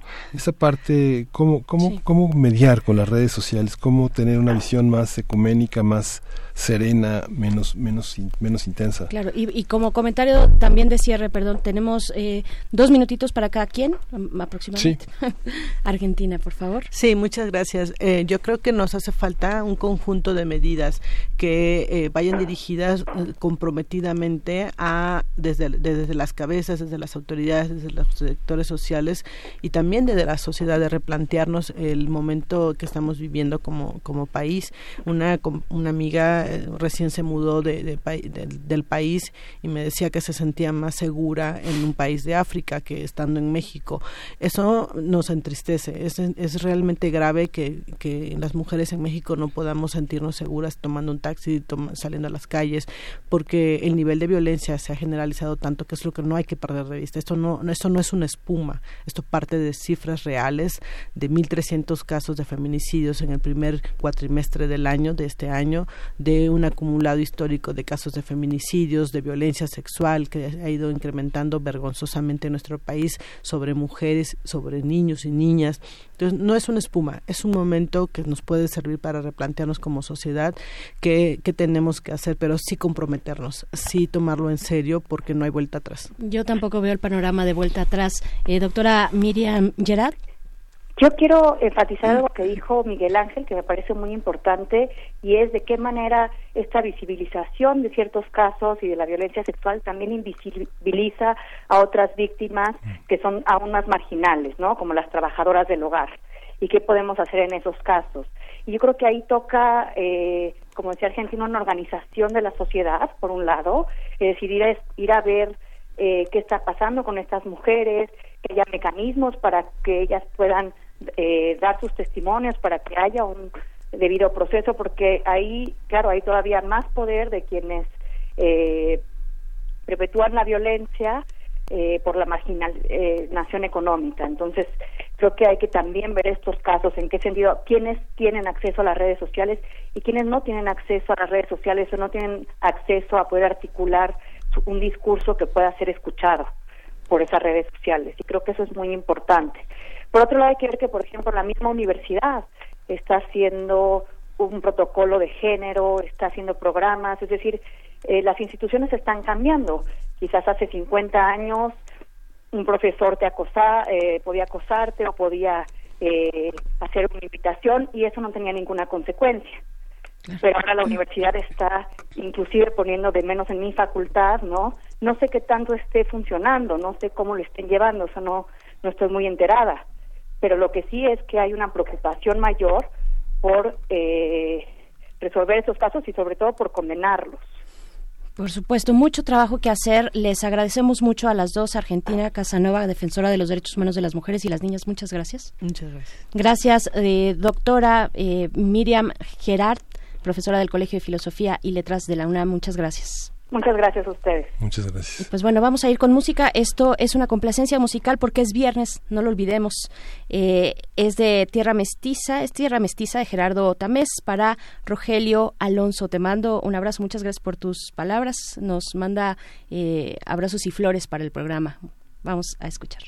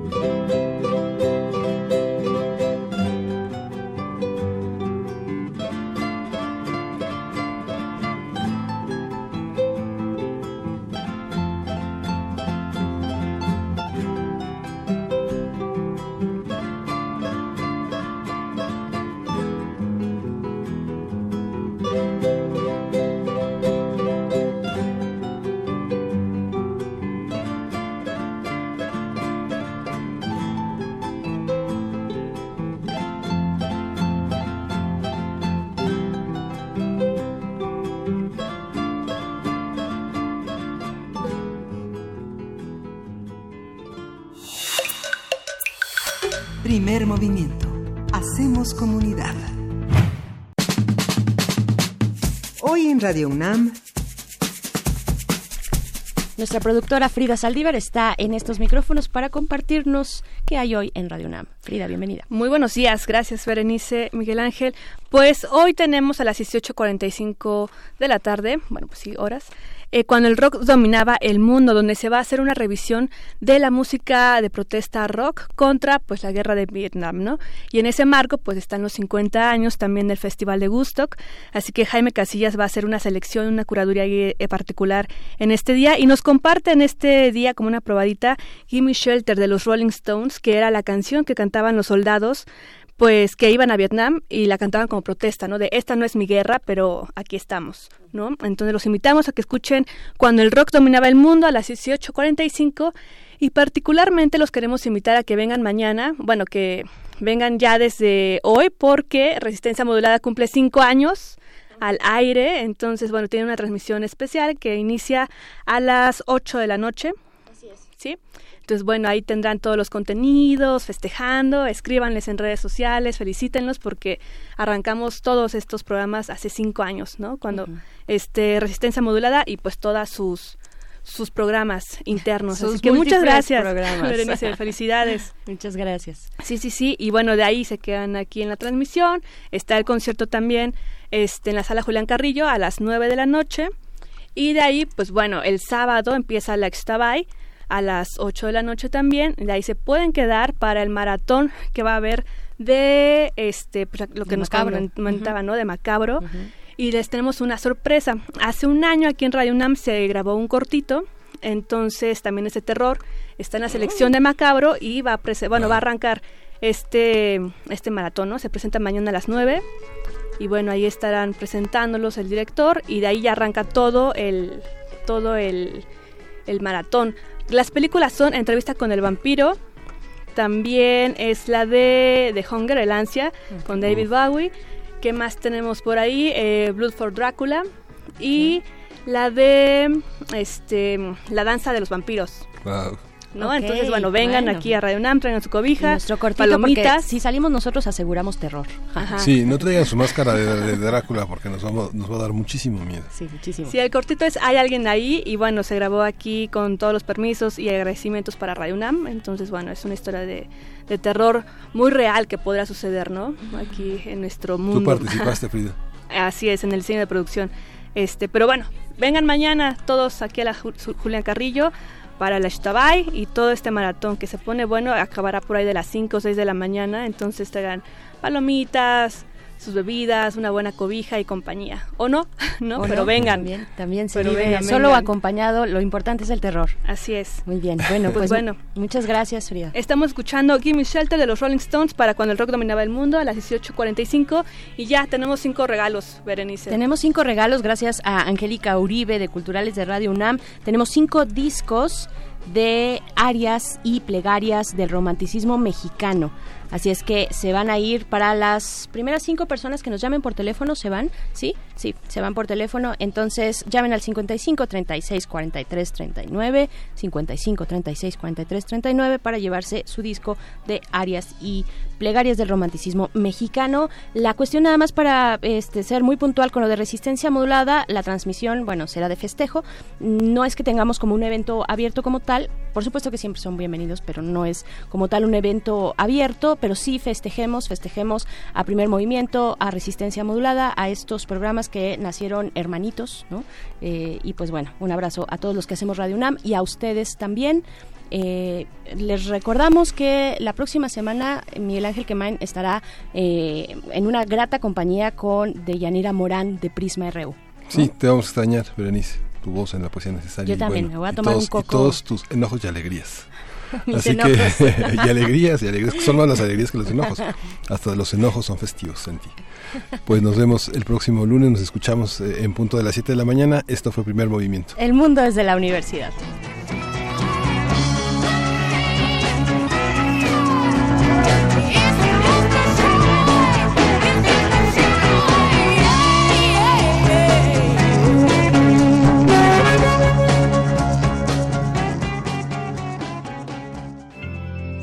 Radio UNAM presentó Primer Movimiento. El mundo desde la universidad.